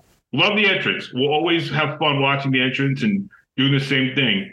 But it was, it, you know, like I said, I'm a huge Edge fan. Edge is in my top three favorite wrestlers of all time. Love him. Happy he went over. Love the Brood entrance. It was cool. I wish the OG Brood was there. I wish that rumor was true. I wish Christian was there. I wish Gangrel was. Uh, what- I would have lost my mind, but it didn't happen. But like I said, with this Finn thing now, it's just confusing on what are you going to do again to keep the momentum going. I guess with him being the leader of the Judgment Day, it's cool. Like I said, he took that bump. I have no idea how he kept on fighting. After you see the image on Instagram, you're like, oh. what the hell? How the hell did you do this? Props to him. Major props to him because if I was him, I would just stay on the ground like Shane McMahon did after he tore his ACL and just be like, take me out on the gurney, bro. I'm not doing this anymore. He fought. They still had a really fun, fun match, Hell in a Cell. But like I said, I completely agree with Ryan. It's confusing that they did that to the demon because now it just loses more credibility for him. Yeah, um, I think we're all on the same page here in saying that uh, it was pretty stupid to take out the demon. Um, my, I remember back then, even back with NXT, it used to mean a lot when you beat the demon. Like only Mm, maybe Samoa yeah. Joe has beaten him in When you NXT. faced the demon. Yeah, If you face them, yeah. yeah, exactly. should yeah. Lost. And and when, it, when he came out, he gave you this kind of energy where like you were almost kind of afraid of him because how Mm. creepy he was, Mm. and then he would just completely take people out. Yeah. Um. He then he goes on to lose to Roman. Off, I guess it was a weird whole like the whole turnbuckle thing, and then now he loses to Edge, which I I, I think is I don't I don't want to say it's okay because what are they gonna do now? Put Edge in the title picture? Is that is that, Yeah, is that what you it go is? with Edge Edge is- from here? Edge is- Yeah, is, you is, got- is you that, gotta the give- plan is now? You got to give him one more swan song, and even then, when the hell are you going to try to pull that off? Yeah, is that, is that the is that, is that what the plan is now for them? But Money in the bank. Yeah, What's Okay. the plan for Finn though? That's that's what I'm trying to say. After this loss, and especially in the demon form too. Mid card title. yeah, that's what I was going to say. Finn's back, Finn's back floating in the mid card. Yeah, that, so it's just I don't know. Uh, Dom's I, I- manager. I think it. I, I think it Okay. damages. Uh, I think it damages the Judgment Day a little bit though. Yeah, it definitely, those titles especially Finn being the leader too. It definitely Yeah. hurts. Oh, Judgment Ray is the leader now. Let's come on. Oh yeah, yeah. Sorry, Space, Right. babe. She, she has the title. She's the leader now. Mommy's Sorry. the leader. Mommy's the leader. I forgot. Sorry, my bad. and the to round out the trilogy of Judgment Day matches. Sorry, Damian Priest. Dominic Mysterio, Rey Mysterio. Dominic comes out with police escorts, or I guess correctional facilities escorts, which doesn't make any sense because uh, you know we don't see him again at the next night. But again, they want they really want to uh, push that Dom went to jail. And I, I'm sure a lot of ex convicts thought it was very funny, but um, I thought it was very funny. I was I was laughing. I do admit, I was I was laughing. And then Rey comes out with Snoop Dogg, and you know that's just always cool with a cool Eddie Guerrero tribute. Yeah. And the match was pretty good, pretty pretty good. I liked it. What do you guys think of the Mysterio battle? Did anyone else peep the uh, Dom's mask from the entrance? Yeah. Yeah, Was that the one That he was- stole? That Oh, was Eddie's. That was Eddie's Halloween Havoc uh, mask from his match, the famous match against Eddie Guerrero.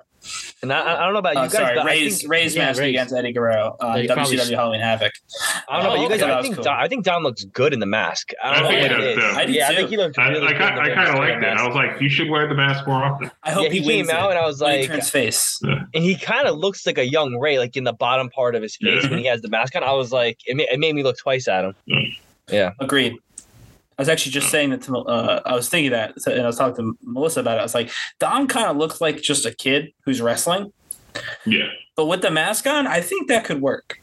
Okay. Genuinely, I think that could work. He could look a lot more like a regular luchador with the mask. But anyway, to answer your question, Matt, uh, I'll go first with I thought it was good. I had fun. It was funny. The belt spot made me laugh. Um, Didn't get any Angie chance really, which I kind of thought we might. Um, but uh, and so it was again it was very good. Uh, bad bunny got involved which i think we all saw coming because we know that that's where they're heading for uh, backlash. But it also still felt kind of organic even though it was like we had to have known that bad bunny was going to do that. Like yeah. i wasn't sure what he was going to do and like the chain the whole thing it, it worked really well. It was a fun match. Didn't overstay its welcome. Got some cool entrances. Got a cool moment I'm glad I changed my prediction to Rey Mysterio on the fly on the podcast. Uh, so all in all, I really enjoyed it. Yeah, it exceeded my expectations. I didn't know what to expect out of it, but uh, like Ryan said, fun match, uh, enjoyable. When Bad Bunny got involved, we knew why. Backlash, Puerto Rico, he's going to be there. So all in all, uh, a cool match. And like Ryan said again, I completely agree. It didn't feel like it was lagging on. It, it felt like it was the right amount of time. It was kind of a fun match, and you know, keeps me still invested in the storyline. You know, I, I after it, I was like, oh, this is kind of going to be it for my interest, but I'll have fun. See what happens at Backlash with Bad Bunny and Rey and and Dave and and, uh, and Dominic. And so yeah, like I said, fun match exceeded my expectations. I did. I thought for a little it could be like a snooze fest, but I had a lot of fun watching it. Yeah, absolutely. I, I agree with you guys. I think uh, we all kind of knew what was happening with Bad Bunny because the whole Puerto Rico and backlash Mm. thing. But um, I liked Rey Mysterio's entrance with the Great Muta mask when it was nice and thick on the sides. I, I thought that was awesome. That was a cool Coming- tribute. Yeah. him coming out with Snoop Dogg, and you saw Snoop Dogg's championship when uh, Ryan was talking about it on the podcast before. Um, I predicted Snoop Dogg beating down Miz yeah, yeah, you did. on this you did. podcast. Run it back, everyone. Except, except the whole Shane Lane in the middle No, part. didn't- Yeah, With a Didn't get blown. ACL. Yeah. yeah, yeah. Didn't get No. that. But when I saw uh when I saw Bad Bunny came in, I thought of Matt just the way I thought of uh you, Ryan, when I saw the whole Cody match. I was like, what is he thinking right now? Oh man, I loved it too. I'll tell you one match I didn't love is John Cena versus Austin Theory. Um, that definitely ruined the streak of opening matches, opening WrestleManias with the bang. Um, first, I, I I used to like Austin Theory. Now I'm just as annoyed. Like he really comes off as a major douche, like an unhumble, privileged kid douche, which is the worst type of douche. He's he's definitely a good wrestler and working hard and um made his way up to the Indies, but man, that guy deserves to get literally punched in the face, and not kayfabe either. But Oh, wow. anyways, um, okay, I won't Matt go shooting his shots. Yeah. Matt, Matt, Matt's going hard. Yeah. Okay, I- Brown Theory, WrestleMania 40. Book it. you know what I mean. What I mean by that, he's just he's just annoying. Yeah. and then Yeah, um, yeah. John Cena with genuinely the most wholesome entrance maybe ever. Mi- you know, Mister Make a Wish, bringing um Make a Wish kids out, and then the match was a stinker with a Yeah. phony finish. With a phony finish, um, you know, John Cena's getting hit. People really making fun of his huge bald spot. I mean, that sucks, but you know, what are you gonna do? and um, it it was disappointing, man. It was really disappointing. Yeah. I, I mean, God, when he brought those kids out, they all had to watch him lose. yeah, right. Yeah. Yeah. oh man, I think that this Glad it wasn't a retirement match. it could have been good, but it wasn't, and that that's a crime. I won't get into it because we have a lot of other stuff, and this one's not Yeah. worth to talk about. To be honest with you, uh, Yeah, I agree, right? I mean, it was just disappointing, especially coming off the show. Looking back at it now, you should have had Rey and Dominic kick off the show. I think it would have set things up a little bit better um, and a little more excitement. And then you had that snooze fest kind of calm everything down and then deal with the rest of the show. But uh, yeah, just just disappointing. Um, yeah, like I said, I'm not going to dive deep into it. I thought Cena should have won, and then maybe you have him lose the next night on Monday Night Raw with like a cool, you know, entrant like debut or someone come up and uh, when he does the open challenge or something. But uh, yeah, just just boring, just overall boring to kick off WrestleMania, which is never great. You don't want to be that guy, and John Cena and Austin Theory are those people. Yeah. This match was an absolute stinker. This match absolutely sucked for me. I felt like I was watching my grandpa go out to get his ass kicked. I don't know. What, I don't know what it was. He came out with a bunch of Make a Wish kids, and I was like, and he, I was like, he's a little like, uh, he didn't look like he had enough sun. I don't know what it was. He looked like he was malnourished in his vitamin D. Like he can't. He comes he out did come off really pale if I really think about it. and he goes in there with a bunch of Make a Wish kids, and then he gets his butt kicked by Austin Theory, who's like typical, like you said, Matt, like douchebag material. And. I'm just sitting here, and it wasn't even a good match. Um, not really worth talking too much about, but yeah, really bad match. stinks. And yeah, like I said, uh, Austin Theory, he just like I said comes off as his douche, and like he like like I said, um, again, I I'm not gonna challenge him to a fight, but No, all I'm WrestleMania is- 40 in Philly, Matt. What is your finishing move? What are you getting? Uh, getting Austin Theory out? What, you Gonna gonna pin him? You're gonna submit him? What are you doing? What's the move? I'm gonna bring the fu back. There we oh, go. you're gonna do what John Cena couldn't. Yeah, right. Okay. And We'll, we'll, we'll be out there with you, Matt. We'll be your Yeah. bloodline. oh, Yeah, the- exactly. the- Yeah, yeah, the- We'll be your the- bloodline. the productive line. I'm Yeah. thinking. I'm thinking a wise man role for myself. I like far that. far less hits. Far less. I like hits. Far less hits, far less hits. But yeah, like I said, he's just he's not like a good villain douchey. He's just douchey, but we'll see what Yeah. happens. No one cares Um, about him. Yeah. Yeah. Now let's talk about something great, like the triple threat.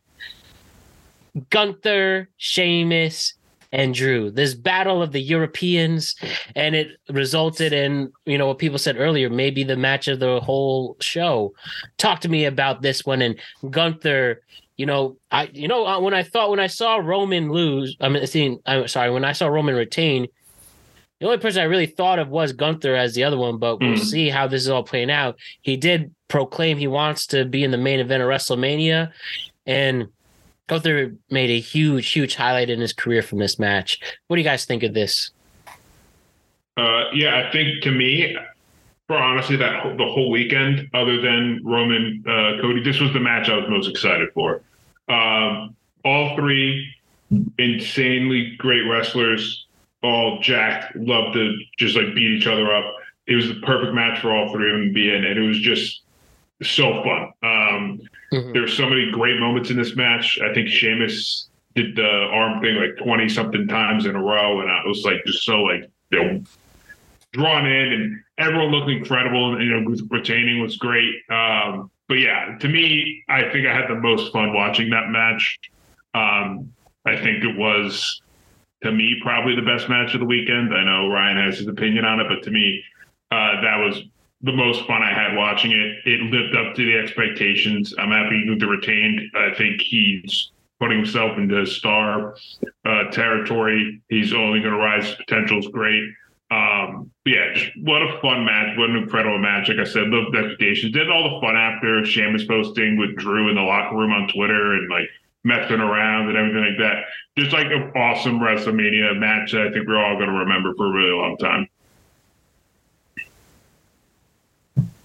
Yeah, um, I, I predicted that this was going to be uh, my favorite match of the night, just because I knew how how uh, these three guys worked. Like they worked very aggressively, and I, I was expecting very hard hits, very hard chops, and I'm happy I picked it because this match was a banger.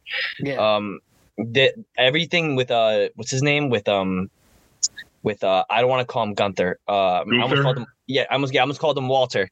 I almost called him Walter. Yeah. Uh, yeah, he's he's got a bright future in this company. I think uh, he's a great Intercontinental Champion. Uh, like I said before, I think he's the best one to hold it since the new redesign. Um, and I don't I don't see why he can't go for the title while still being IC Yeah. champion. I agree. I I, I, st- I don't I don't think he needs to drop that title to go for the WWE Championship. Um, not necessarily he has to win, but a match between him and Roman is something that you know. I mean, I think we'd all be pretty excited to see. or Cody down the line. I think Gunther Cody could be a really yeah, that would be a great match unexpected too. fun match. Yeah. Especially after the uh, Rumble performance at the end. Yeah. And, and Yeah, like sure. and, and like you said, Matt, if he does want to be in the main event of WrestleMania one day, his matches have been exciting and he's been proving it. So I, I don't see why not. You know, Pure athlete as well. Yeah. Yeah. For somebody size too. Yeah. He's super athletic. So I maintain that Charlotte and Rhea is better than this. Um, Hmm. and here's why.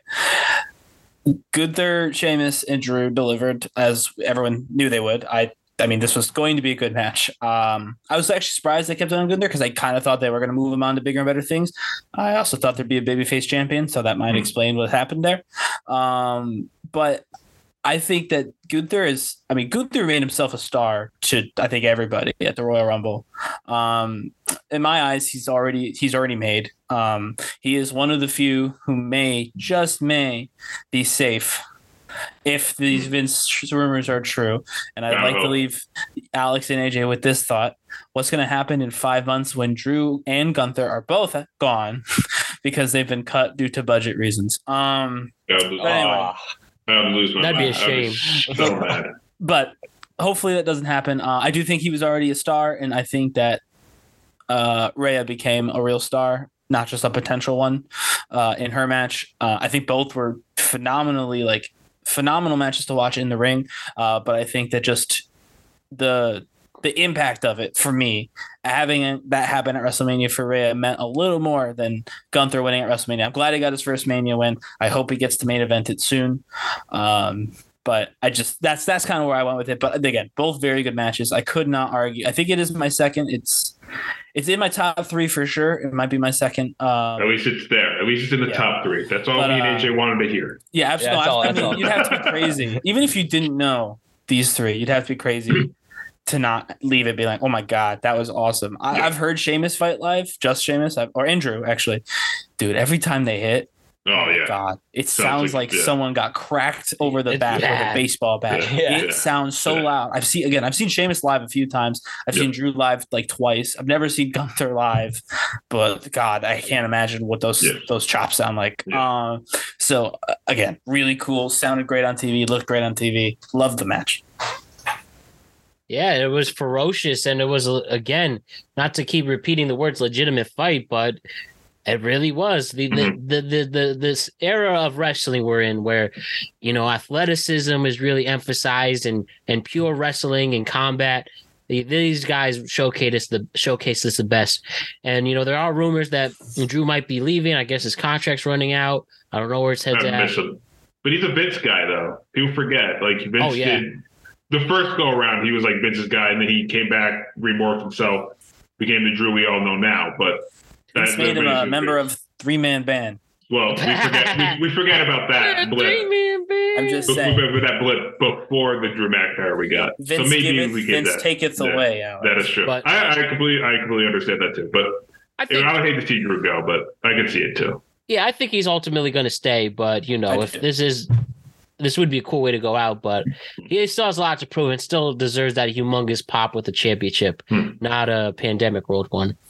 And then we have Asuka and Bianca, and you know, I wanted Asuka to win, but I don't mind do. now. It, it was a good match, and Bianca's still proven why she's a great face for this company. What an amazing entrance she had as Mhm. well. Um, some good stuff, but you know, you only you feel bad for the workhorse Asuka is, and uh, you know, this is just an example of maybe sometimes having so many main event caliber wrestlers, you could only fit them in so many uh, situations. But tell me about this match, guys. I think Bianca is just about done with this title run. hmm Uh, I said this on the predictions, and I, I maintain it. This Miss WrestleMania, and they, this is the first time In this they said it at WrestleMania on actual television. And before that's just been me. They called, they said, here's with the three P Miss WrestleMania. They brought it up. They know what they have. And I think that that was more important hmm than getting the title on Asuka. I don't think we're going to have Rhea Bianca at 40 with both of them being champion. I don't even think we're getting a title unification. I think that was setting up Bianca challenging Rhea, maybe at Mania, maybe someplace else. Uh, later down the road, I UFC think I think 297. yes, UFC 297. I do think that Bianca's going to lose the title soon. I'm hoping it's Asuka because she definitely deserves it. I Yeah. could see it being an Alexa or whomever else. Uh, if Trish really is turning heel and wants to go full on back into it, love to see Trish with the world title one more time. But I digress. I do think her title reign is just about done. I just think that they needed one more win. Um, and I think they gave it to her because they wanted to keep that mania streak alive, and as they should. I think it's an important streak. She's a great face for the company, Mhm. great face for the brand WrestleMania. Um, so I had no problem with that. Prob this was definitely my you know second or third favorite match of the night. Uh, probably third if I'm being honest. As much as I love Bianca and Asuka, um, so it, it was phenomenal. I really loved this match. Um, on another card, like on a not WrestleMania card, this would have been like match of the year. Yeah, Uh, Yeah. this is there's really a lot good of really My good opinion. matches. Some people people it. are sleeping on this match. My opinion. Watch it back. This Yeah. was a good match. Yeah, It really it- was. it- yeah, it was. It was a lot of fun. I, like I said, enjoyed this match uh, as well. Um, yeah, I got a fantastic entrance. You know, you hear the story of the contortionist girl, and Oh, I know. just like it was Yeah. terrible what happened. Um, people who might have not tuned in or listened to the podcast, the, the girl that if you go watch uh, Bianca Dennis's contortionist, she lost her mother in the morning of WrestleMania, um, and she still wanted to go out and perform uh, with her her team, um, and she crushed it. And it was really cool that Bianca kind of let her lead uh, the people when she started making her way down the entrance. So it was really really cool moment for Bianca, and it just showed. You know, she's such a great face um, of the company. She's a great person. Um, she had a great match with Asuka. I wanted Asuka to win personally. I like Asuka a lot, but I understand why they kept the streak going. And I agree with Ryan. I think this was kind of her moment to keep the streak alive. I think if you have Asuka, um, you know, continue the feud with her, maybe at Backlash or wherever, uh, she might drop the belt there. Um, but yeah, I think it was just the moment. Match was great. She delivers as always. There's a reason why now, you know, she's missed uh, WrestleMania. She always delivers. She's a great face. But like I said, I think with Ryan, I agree. I think the the reigns coming to an end here. But I think it's you know because they wanted her to keep the streak alive, and you know the, the match was awesome, and you know those two together, we knew that they were going to have a match that delivered because they're both incredible talents. I uh I actually didn't think about the WrestleMania streak until you guys just uh brought it up till just now. I'm a big, I'm a big fan of that. I'm a, I'm a very big fan of that. Uh, I w- uh, going into this match, I thought Asuka was gonna win. I was a big fan of Asuka winning, but I, at the end of it, for some reason, I'm not mad that Bianca Mhm. won. Like Yeah, Bianca's same a very hard worker. She's a good like it's it works. It works. I'm not mad that she won. Um, but yeah, it might be time for her to h- hang up that title. Um, but my big question is, I don't know who should be the one to take it off her. I would think it'd be Yeah, Asuka. I would think it'd be Yeah. Asuka. You reskinned her. You made her kind of just creepy. She had her down moment. Now she's gonna delve maybe deeper into the weirdness, and then Yeah. she'll take it off Bianca. Good pick. Good pick. Yeah. I like Fiend. Alexa Bliss. Yeah, that's It's it. coming. Possible. Possible. Lily. So th- this match, it was cool at the time when I saw it, but looking back now, this was actually I don't want to say waste of time, but I'll explain. We had Pat McAfee face the Miz with the help of George Kittle, San Francisco Giant fan AJ You already know. representing. You already know. So here's the thing. I love Pat McAfee. He's on this wall, but he did not need this moment. He really didn't. And especially when you admit Bobby Lashley and LA Knight are WrestleMania moments, just to have a celebrity moment. And Pat McAfee had an ultimate one last year. Yeah. And then he didn't even show up to the second night. Like now Pat McAfee's turning into Kevin Hart. He's we're getting a, a little too much of him, but um, you know, I'm sure that's obviously gonna change. He has a baby on the way. But um yeah, though it was great the moment and I liked it, I especially like George Kittle a lot. And I don't necessarily dislike the moment per se, but we, we just didn't need it. And uh you you really do feel for wrestlers who work so hard all year long and that's what happens. And Bobby Lashley's big moment is walking around with his trophy. And LA Knight, you know, literally wasted TV space for his big LA moment that he just never got. Though it was a cool moment, especially when you're AJ seeing your tight end get there, and hopefully he wasn't going to get an, another I injury out of it. And, I, I uh, didn't. e- I didn't even know he was there. I, like going in, like I didn't even know he was at the stadium. Huge fan of wrestling. Yeah. Uh, Yeah, I love George 'Cause He was on. Was he on the? He was on the pre-show day too, Pre-show, right? yeah. Yeah. yeah, He's on the pre-show, yeah. Yeah, he was Um, on the pre-show. I was like, damn, this dude. Once football's done, I'll have you on the mic. Uh, he, he's seriously, good. he's great. Hey, is George Kittle going to the WWE? There's a whole article about it on the Daily DDT by yours truly. Hmm. Check it out. Huh? George Okay. George Kittle and celebrities in professional wrestling. Look it up. Daily DDT. I could see it. I, I I think it'd be awesome. I think he'd be a natural. So it. do I. yeah, yeah. Yeah. How'd you feel about the same? We'll start with AJ too, especially seeing your guy there. Yeah, uh, Matt, like like like you said, I, I kind of agree with you. Where um, I didn't, re- I don't think I we really needed this. You know, I think it was just Yeah. kind of filler. Um, I feel bad for the Miz. I feel bad for the Miz. He keeps, I don't, maybe he likes this kind of stuff. I don't, I don't know. It's like, his, it's, it's like Yeah. his role now. It's yeah, like, like, I I mean, guess may- maybe he, at, maybe yeah. he likes it, but it's just I feel like he's getting beaten up every night. Like maybe it was just one night of WrestleMania, but now it's two nights, and he's getting beat up both nights. I, I, I don't I, I don't know what it is. Maybe he's Whatever like- keeps cashing the checks, you know. Yeah, right. So I, I don't know what it is. I thought it was cool that the Miz had that little intro where he was doing the little singing, and he had Maurice, and they were doing the whole Yeah. Hollywood stuff. Yeah. I thought that was awesome. But um, yeah, my boy George Kittle coming in, hitting him with a sweet tackle. That was a little. It was a little bit stiff, I might say though. It was it was kind of stiff. Um, Pat McAfee, I love him on commentary, but I, like like Matt said, I don't think we need to see him wrestling all the time, especially in these like two three second matches. Um, Yeah, so yeah, it, it was something we can just skip. yeah, I, I agree. I would have skipped the McAfee moment, and I would have used that moment for LA Knight. Yes, I think yes. That would have gotten a really good pop of like, Right. oh, who's gonna come out, and you know, you use it on LA Knight, who was like, oh, I'm gonna have my Pat WrestleMania moment, and you get Pat McAfee, and that's why I feel bad for LA Knight because I feel like that slot would have been kind of perfect of like especially in Hollywood. Yeah, yeah, especially in Hollywood. I know he's a heel. Like he has a tendency, but he's beating up another guy that everyone hates probably a little bit more than LA Knight. I would have definitely used that uh, for LA Knight's moment of like, oh, no one's gonna come out and bop, and then it's him, and everyone's like, oh, of course, LA Knight's gonna, you know, he's, he's gonna try to one up the Miz. So, like I said, unnecessary moment. Um, I love Pat McAfee too. The Kittle stuff was awesome. Like you know, like AJ said, just the stiff hit, but I like that. I'm like, that's kind of baller that Miz ate that.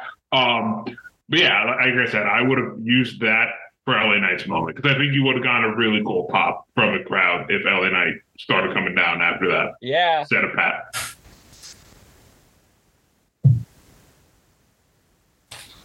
I actually think it should have been Bobby, but I agree with everything. Just replace LA Knight with Oh, Bobby. yeah, yeah. Uh, just because the, the heel face thing, Bobby's a little bit Yeah. more on the face side than LA Knight is. Yeah. Um, although we've heard the edge hits, I want to say uh, if you guys have not seen LA Knight, he's not was not called that in NWA. Uh, if you saw if you see him, he has this promo, "Shoes of a Champion." It's very funny. I might, I'll send it to you guys later if you haven't already seen it. Shoes It's very funny. champion. Check it out, "Shoes of a Champion."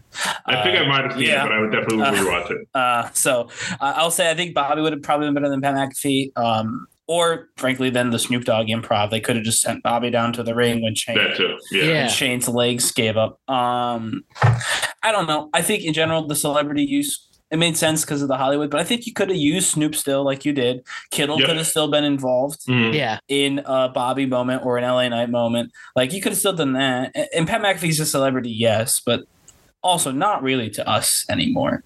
Um, you know, he's had a couple of matches. He's bet he's wrestled on NXT. Yeah. Like, you know what I mean? Like that's not big time. Uh, so Yeah. To us, he's the wrestling personality, uh, which in fairness, so is Shane McMahon. Um, but I agree that these quick little things for Pat McAfee, it makes sense. I, I don't want to malign Bad Bunny in this way. It makes sense for like Bad Bunny, who has been very impressive in his short bursts. I don't know if he's like a Logan Paul and that he could do this for real. Uh, he's Yeah. just very good for a celebrity. Pat McAfee is more like Logan Paul. Pat McAfee can kind of do this for real. Not as Yeah. good as Logan Paul Yeah. by even a But little he's bit solid. Yeah. but he's like he's solid. Like Yeah. you know that his match with Adam Cole in Undisputed Era in NXT, all that stuff was good. Yeah. Like just genuinely, it was good. So if you're gonna have him wrestle, make it a little more like meaty. You know what I mean? Don't make it a squash. We don't need him to squash people. Yeah. Right. He's more interesting when he gets to actually fight. Uh, that's my opinion anyway. But that's that's all I had to say on the two celebrity pro- programs. I thought they were fine. Uh, Snoop is a national treasure for saving that segment, but it could have gone to real, you know, real wrestlers who hadn't Yeah. had a moment yet. Agreed. Seriously. And then, you know what? Good time to hit the Seth Rollins and Logan Paul match. And that was a lot of fun. Thank God Seth won.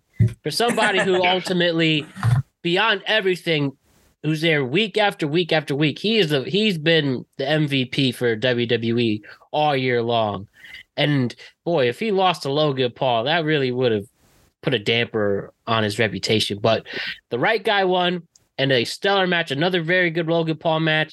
And I keep saying it, his contract's ending, so we don't know where he's going. But the KSI surprise was funny. I The called that. Feeling- I called that, and I was so happy because we're like, "Oh, is it his brother?" And I was like, "It's either his brother or it's KSI," and I was so happy it was KSI. I thought Jake as well. So, okay, yeah.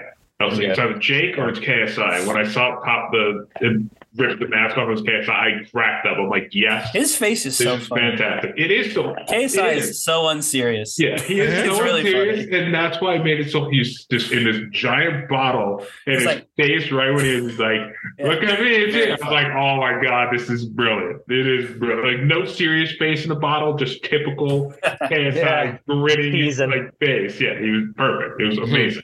It's funny, it fell right on top of him too. Yeah, yeah. You go straight through a table. Great way to take a hit, KSI. Go straight. Just sign up to walk in a bottle mascot, and then get body slammed by your your business partner through a table. Love You it. couldn't have any more cushioning than that. Mm-hmm. No. I think we should talk a little bit now, though. Logan Paul, for as selfish as a lot of wrestling fans say he is, he's put over most of the people. Like he's put Yeah. over half the people he's fought. Logan Paul has. Yeah, he's not Yeah. golden shoveling anyone. No, He's- he put over Seth. he He, is, but, yeah. lost to Roman. He did beat the Miz, but so Yeah. did Snoop Dogg. Every everybody. did. Everybody beats the Miz. beats Yeah. Miz. Matt is going to beat the Miz after he beats Yeah. Austin Theory at WrestleMania 40. Oh, just as everybody wants to see. Yeah, WrestleMania Um, moment. yeah, everybody everybody beats the Miz. So I mean, like that's not a big deal. Um, so I just think that he gets a lot of flack and he plays a good heel. So honestly, keep it up. But he seems to be doing this like legitimately. He, again, Yeah. he's he's never has he ever he's never won at WrestleMania, right? Well, he didn't. Oh, no, he he No, win beat no. Oh, He beat tag team, Mysterio. yeah. yeah, he's one and one at WrestleMania. Um, I don't know, like. I think I think he's doing a fine job in the ring, and also I don't think he's like they're like taking opportunities away. Uh, he No. gave Seth the win. He gave Roman a win. Like you know what I mean? I don't think he's taking opportunities. No, I, I think all. he. It looks like he belongs in the ring. That's Yeah. the important thing. It's No, not he's- taking opportunity. It's, Yeah. it's Yeah. not the. It's not like oh, like this dude just like doesn't know what he's doing and he's just there because of his name factor. He actually looks like he belongs in the ring, which is what I was he's telling real stories. Like, it made sense that he didn't beat Roman Reigns. Like he's like, yeah, no, of course I'm not going to beat Roman Reigns. He's the champion. It made sense he didn't beat Seth Rollins. Like Seth's one of the best on the roster. You know what I mean? Like these stories have not been Logan Paul ego Yeah. machines. You know what I mean? Yeah, He's told good. them very, Yeah. very Yep. like you know well. He's told them in a way that makes Yeah. sense. Yep, exactly. I, I appreciate Totally. that. Appreciate Totally you, agree. Logan Paul. Yeah. Fan of the pod. for real, for real. Then we had the team BLT take on Damage Control. Even if this is the last time we see Bayley part of it, that match was okay. Yeah, I, I give it just a okay stamp. Just okay. I mean, Lita's getting up in age, Trish getting up in age. Yeah, uh, right. So there's not like peak, you know, where they, they were. There was a little couple clunky moments there, but luckily they they rode the wave and they got through it. Um, yeah, it was it was fun, but like I said, just just okay. Nothing like you know earth shattering out of him. It was what I kind of This is expected. out Not going to really remember this match. match. No. yeah, no, No, no, no. Trish looked fine, I thought, but yeah. Yeah, like, uh, Tr- Tr- Lita Trish needed did a look little- fun. Yeah, Lita Lita was the one that was a little clunky. Yeah, she was a couple moments where I'm like, yeah, you're kind of showing your, you know, the Showing her age a little bit, out, yeah. out of shape. Yeah, like you know, not in you know peak ring where she was a few years ago when she made her first comeback, where she was looking solid in the ring. Now it's a little clunky, but again, expected. Fine Yeah. match. Yeah, good match, Fine good match. match. Yeah. Just The- just okay. Just the just okay stand. Cool. The women's showcase was just okay. Worse than BLT. BLT at least had Trish and Lita. Yeah, that is true. Ronda showed up and just did one move, exactly one move. Yeah. Yeah, she Yeah. looks like she does not care. She just wants to be home on the farm. I think That's where she hurt. wants to be. I think Yeah. she's hurt. I think she wants to take some time off. I think she's kind of showing that she wants to be back home for a little. Oh, we'll see you again, Ronda. I don't know if this whole Ronda Rousey WWE experiment's exactly been successful. It hasn't not been successful. Yeah. Like I don't think it's been a Rousey- failure. I just don't think it was what we expected. Without Yeah. Ronda Rousey, we don't have a women's main event. That's true. Yeah. Yeah. I, I love all of the horsewomen. None of them are convincing anyone to do Yeah. a women's main event Yeah. without Yeah. Ronda Rousey. Yeah. So if for no other reason than Ronda Rousey opened that door for some of the most talented wrestlers on their roster, it That is a worth it then. success That in was my worth it to me. Yeah, like I said, wasn't what we expected, but she did open some, she blazed some trails to get things done for the women's division, which we all respect at the end of the day. Yeah, absolutely, absolutely. We'll absolutely. take that. And then the final match to discuss was the men's showcase. Um, not arguably another major surprise with all the flippity flippities and the Braun Strowman eating shit. And uh, what do we think about this one? That was that just was like wow. Ricochet just showing that he is the most elastic person. And alive. Gable, He's so Gable, Gable, Yeah. Gable and Ricochet that both showed chaos theory. Yeah, yeah, that was crazy. They're like both so severely underrated. It's crazy to me with Gable, especially. Every other wrestler that like talks about Gable talks about so like him so glowingly that I'm like, how is this dude not have seen like a slimmer of a push? It they're like, dude, he works hard. Everyone loves him. Like everyone in the locker room is like, dude, I will get into the ring with you right now if you wanted to call me out. Like they, that's how much they appreciate him. And it showed again. And like I said, Ricochet, I think, is just severely underrated. I like in the back. I feel like in the back with like management and production, like getting him a push. He's so athletic and always has a great spot no matter what he's in. He's such a talented wrestler that like seeing those two at least put on a little bit of show, even though I wasn't like fully invested in paying attention to this match. I was like, at least those two are having some really cool spotlight moments. So that's what I was really happy about because I feel like a lot of people severely underestimate the role that at least Gable has in the back and when he's always in the ring with other wrestlers. I was real imp- impressed with Angelo Dawkins. Yeah, yeah. Mhm. That Yeah. that tackle to Braun was nasty. Mhm. He made George Kittle look like he was Pop Warner with Yeah. that hit. Oh my Yeah. god. Did Yeah. Angel Dawkins? He's a D one power. D one, yeah. D one player, yeah. But I'm just like, I- I think someone, I think he's been watching TV, and he's like, man, everyone wants Montez. They said, Yeah, he's like, that. They're not going to showing forget shit." about Yeah, me. yeah, I, yeah. I will not be Marty Jannetty. Yeah. I refuse to be Jannetty. Uh, and I think it's working. I've been I've been real impressed with him the last few weeks. Mhm. And at WrestleMania in that showcase, I was constantly like excited to see Dawkins wrestle. Yeah. I was like, oh yeah. Uh, so I hope if they do split up that we get Dawkins as something. He's Yeah. the face, he's the heel. Maybe they're both faces, maybe they're both heels. Move to different shows. I hope Dawkins gets uh, some solo action. Um, or at least a new tag team partner. Um, that they, don't stop just using him because that he's impressed me a lot, and he impressed me a lot in this match too. Um, my Viking Raiders didn't win. My- not my Viking Raiders. My pick of the Viking Raiders didn't win um, because apparently these matches had no stakes, as we saw when the women picked someone Yeah, right. different to be the number one contender. Literally the next No, one. the- the- yeah, pretty much. I, I thought I thought it was a really good match. Um, I didn't really care for it going into it, but some of the spots kind of got me invested with like just like you said with uh, with Dawkins with that with huge huge tackle on Strowman. Um, I've uh, been really impressed with Ricochet, and I think he's really underrated, like uh, Alex was saying. Um, I, I just think the way he sells and the way he can perform with his body is just, you know, I saw him back in uh, when he was Prince Puma. I don't know if you guys Oh, remember love back then. Oh, yeah. Yeah, like he was the man back then. I think Yeah. him with a solid push, him and Gable. I but I don't think that's gonna happen with the V man No. back in town. You know, I'm No. very Oh, afraid they might get. They cut had they had the moment. Yeah, they might have had the Yeah. ricochet moment a little bit, a couple like last year. I feel like a couple times when they had ricochet first up, where you're like, oh, he's getting the push, and then all of a sudden it just got like scrapped. He just like tossed Yeah. it out. They're like, Yeah, yeah, then they- never then mind. they It's not him in- working. Yeah, then they threw him in like Yeah. those little tights, and they Yeah. just made him like lose Yeah. to everybody. Yeah, they made him like Wait. not athletic for a little bit. Like they, there was Yeah. a moment where they like Yeah. stopped making do like aerial stuff, and I'm like, what is the game plan with Ricochet right now? Yeah, Can't wait till Shorty G returns at WrestleMania in six Oh, years man. to start his story of redemption. He has to lose to Roman though first because of Mhm. adversity. True. Good Oh point. My god, man! Can you imagine there was at some point with the return of Vince in a fantasy world where it's just like Vince, if you legitimately lose, you are out for real. Maybe that will redeem everything. I don't know. I'm nervous, man. There's people on TikTok already ready going, you know, with this all this Vince news. My buddy sent it to me before. And it was like me watching WrestleMania 50 and 2034, and the person hits play, and it's a Roman intro music, like playing because he won again. Like I'm just like, oh god, this is I will say we did forget a match, man.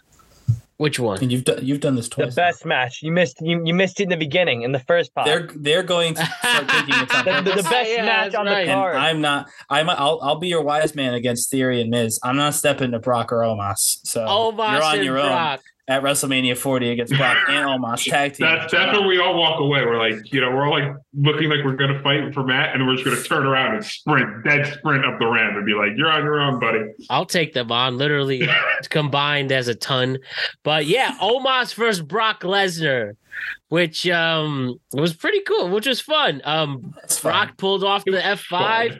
Seemed like he legitimately put almost I mean, he was fine, obviously, but his sell I don't know if he was selling or he really thought he pinched a nerve on his lower back.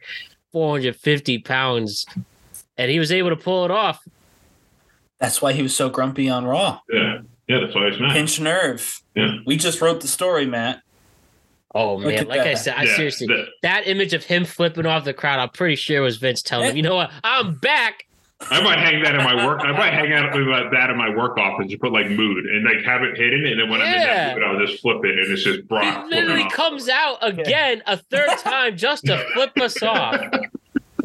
Uh, Legitimate savagery. Yeah, that maybe was because he was flipping everyone off because that was his, you know, how everyone The reacted to him, to him uh, fighting Omos, and how all of us just could care Yeah, less. it, it might have been a Oh, reaction. Uh, yeah. Omos and Brock was better than Cena in theory. Oh yeah, yeah, One yeah, thousand yeah, percent. yeah. But it was just weird, at least for me, for Omos to be billed as like this next big thing, and it, all, all it took It's was him to eat one F five, and we They call it of a his day. good song too. Yeah, it was just Oh. weird. That was the weird. That was the only thing that it took one F five to defeat. Uh, yeah, but I mean, you Yeah. can't give him more than one. Like yeah. babyface Brock, you know what I mean? He's just he's Yeah. Hard to beat. He's hard He to is beat. hard to beat. Babyface Brock is just a man. He can't pick him up Yeah. twice. And Come now on. Omos is Sorry, three relegated to.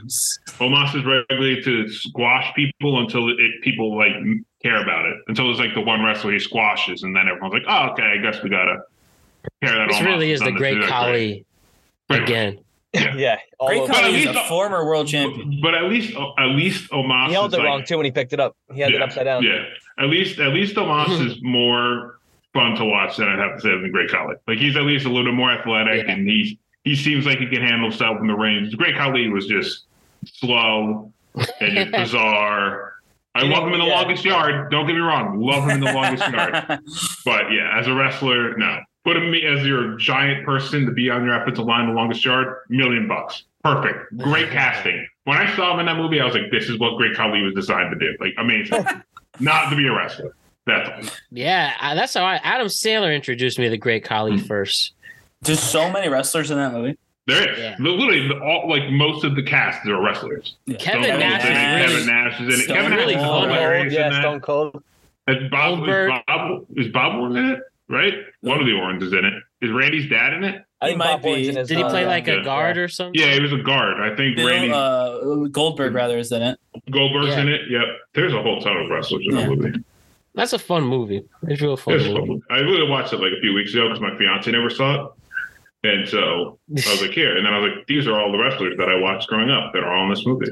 Joey Diaz. Joey Diaz. Yeah, I'm trying to see. Not a wrestler. I'm trying Still to the see. man though. Still the man. Still Yeah, yeah, not a man. wrestler. All right, guys. Well, this was as action packed as it got. I appreciate you all going through this, and the numbers show that these WrestleMania, uh, this, these wrestling podcasts are big hits. So expect some more down the line. Like it was a really great weekend, real week. So uh, some good stuff ahead, gentlemen, and I really enjoy talking all of this. And uh, we'll see what the future brings, and let's check in on Backlash and see how this all unfolds. And for the first time ever, do some AEW shows while we're at it as well. Yeah. I'll get you guys all invested in AEW now that I mentioned it before. So keep on tuning in or tune into AEW occasionally. People, you know, it's fun to watch now. Yeah. Just saying. Pay per views have been electric lately. So I hope you guys all kind of tune It's in the- occasionally It's that price AEW. tag. Man, it's It that is the price tag. It is the price tag. Which But- Endeavor might throw on WWE. So you know what I mean. you- you know, Oh, suppos- yeah. supposedly they're not right away, but I wouldn't be surprised if a few years down the line they do do it. So just everyone be aware. They said not right away, but if that's the case, Yeah, they got a UFC TV. pay per views are got TV deal. not cheap. Yeah, they got a TV deal they got to keep. As soon as Yeah. NBC re-signs that TV deal, Yeah. they'll be like, "Oh, by the way, we're pulling out of your Peacock app." Yeah, yeah, pretty much. Yeah, it's yeah, the, it's a mess. So we'll see. But it just, I know they said initially they're not gonna, they're gonna keep obviously that TV deal with with Peacock and the streaming stuff there. So it looks like not right away, but people are people are speculating that maybe down the line, once you know that deal either expires, or whatever the case might be, the pay per view prices might, uh, you know, hit hit the mother lode. And UFC ones are not cheap. Everyone, I think they're going for like eighty bucks per pay per view Yeah, right now, it's give or cra- yeah, take. prices are crazy. Yeah. Yeah. So something to be on the eye out for. Hopefully, it doesn't happen. Maybe that Disney Plus or Saudi deal wasn't so bad then. I'm kidding. I'm kidding. All right, guys. Cool. I'll talk to you guys soon. Some good stuff ahead. Talk to you guys later. All right. See See, you guys. Bye. Later. Man, I knew once Roman retained the WWE Universal Heavyweight Championship in that dramatic one, two, three count, I knew this was going to be an all timer podcast in terms of emotion and reaction. And Ryan, AJ, and Alex brought nothing but that. What an incredible show by you guys. Don't forget to like and subscribe to the Productive Conversations podcast on all podcasting platforms and YouTube. And don't forget to check out exclusive content regarding this show across all our social media platforms. We're on Instagram at Productive Conversations Podcast, Twitter at ProdConvoPod. We're on TikTok at Productive Conversations. But also check out our reaction to UConn winning the men's national championship in college basketball. Amazing stuff there, a real celebration. And yeah, I just want to thank everybody's support. What a successful weekend for this podcast in terms of viewership, impressions, and social media. You guys really stepped up, and I appreciate all of the support and checking out our content regarding our social media platforms there. All our WrestleMania content hit our goals, and yeah, there's just more great content ahead in terms of wrestling. And Dolo is huge into UFC and the other combat sports, so he will really uh, play a big role as we cover more combat sports. We've only done WWE, but we will do AEW down the line. We will do UFC, and we also will do some boxing in there. So Dolo will take the reins on that. So really exciting stuff with this show and just adding to our repertoire and growing this brand. But seriously, what a great show by Alex, AJ, and Ryan. Can't wait to see how this all plays out. And I just want to take this time also to wish two incredible people happy birthday. One, the amazing Sam Anchari, one of my best friends in this world. I love you, bro. Thank you so much for being one of the greatest people around. And then I want to also wish my brother Brendan a happy birthday. Brendan St. Brown, the very first guest on this show. You know how much I love you. You know how much you make our family proud. And keep doing the amazing things you do. I miss you, and I can't wait to hang out again soon. We will be back next week with some stellar content that you do not want to miss. I hope everybody has an amazing, amazing weekend. If you're selling, if you're celebrating Passover, happy Passover. If you're celebrating Easter, happy Easter, and just enjoy the great vibes. Spring is here, warm weather is coming, and let us enjoy the great vibes, the sunshine, and the good life. Thank you to Alex Young, Ryan Page, and AJ the Man, aka Anthony Fernandez, for contributing to this stellar panel, reacting to all the wrestling this weekend. Thank you to Dolo Ren, aka Alex De Jesus, for his work as the associate producer. And I want to thank you, the greatest fans and listeners in the world, for always tuning in and supporting us. My name is Matt Brown. I am the host of the Productive Conversations podcast. Don't forget to check in on your friends and family, and we will see you next week with some more Productive Conversations content. All right, much love, everybody. Peace. All she needed was, all she needed was some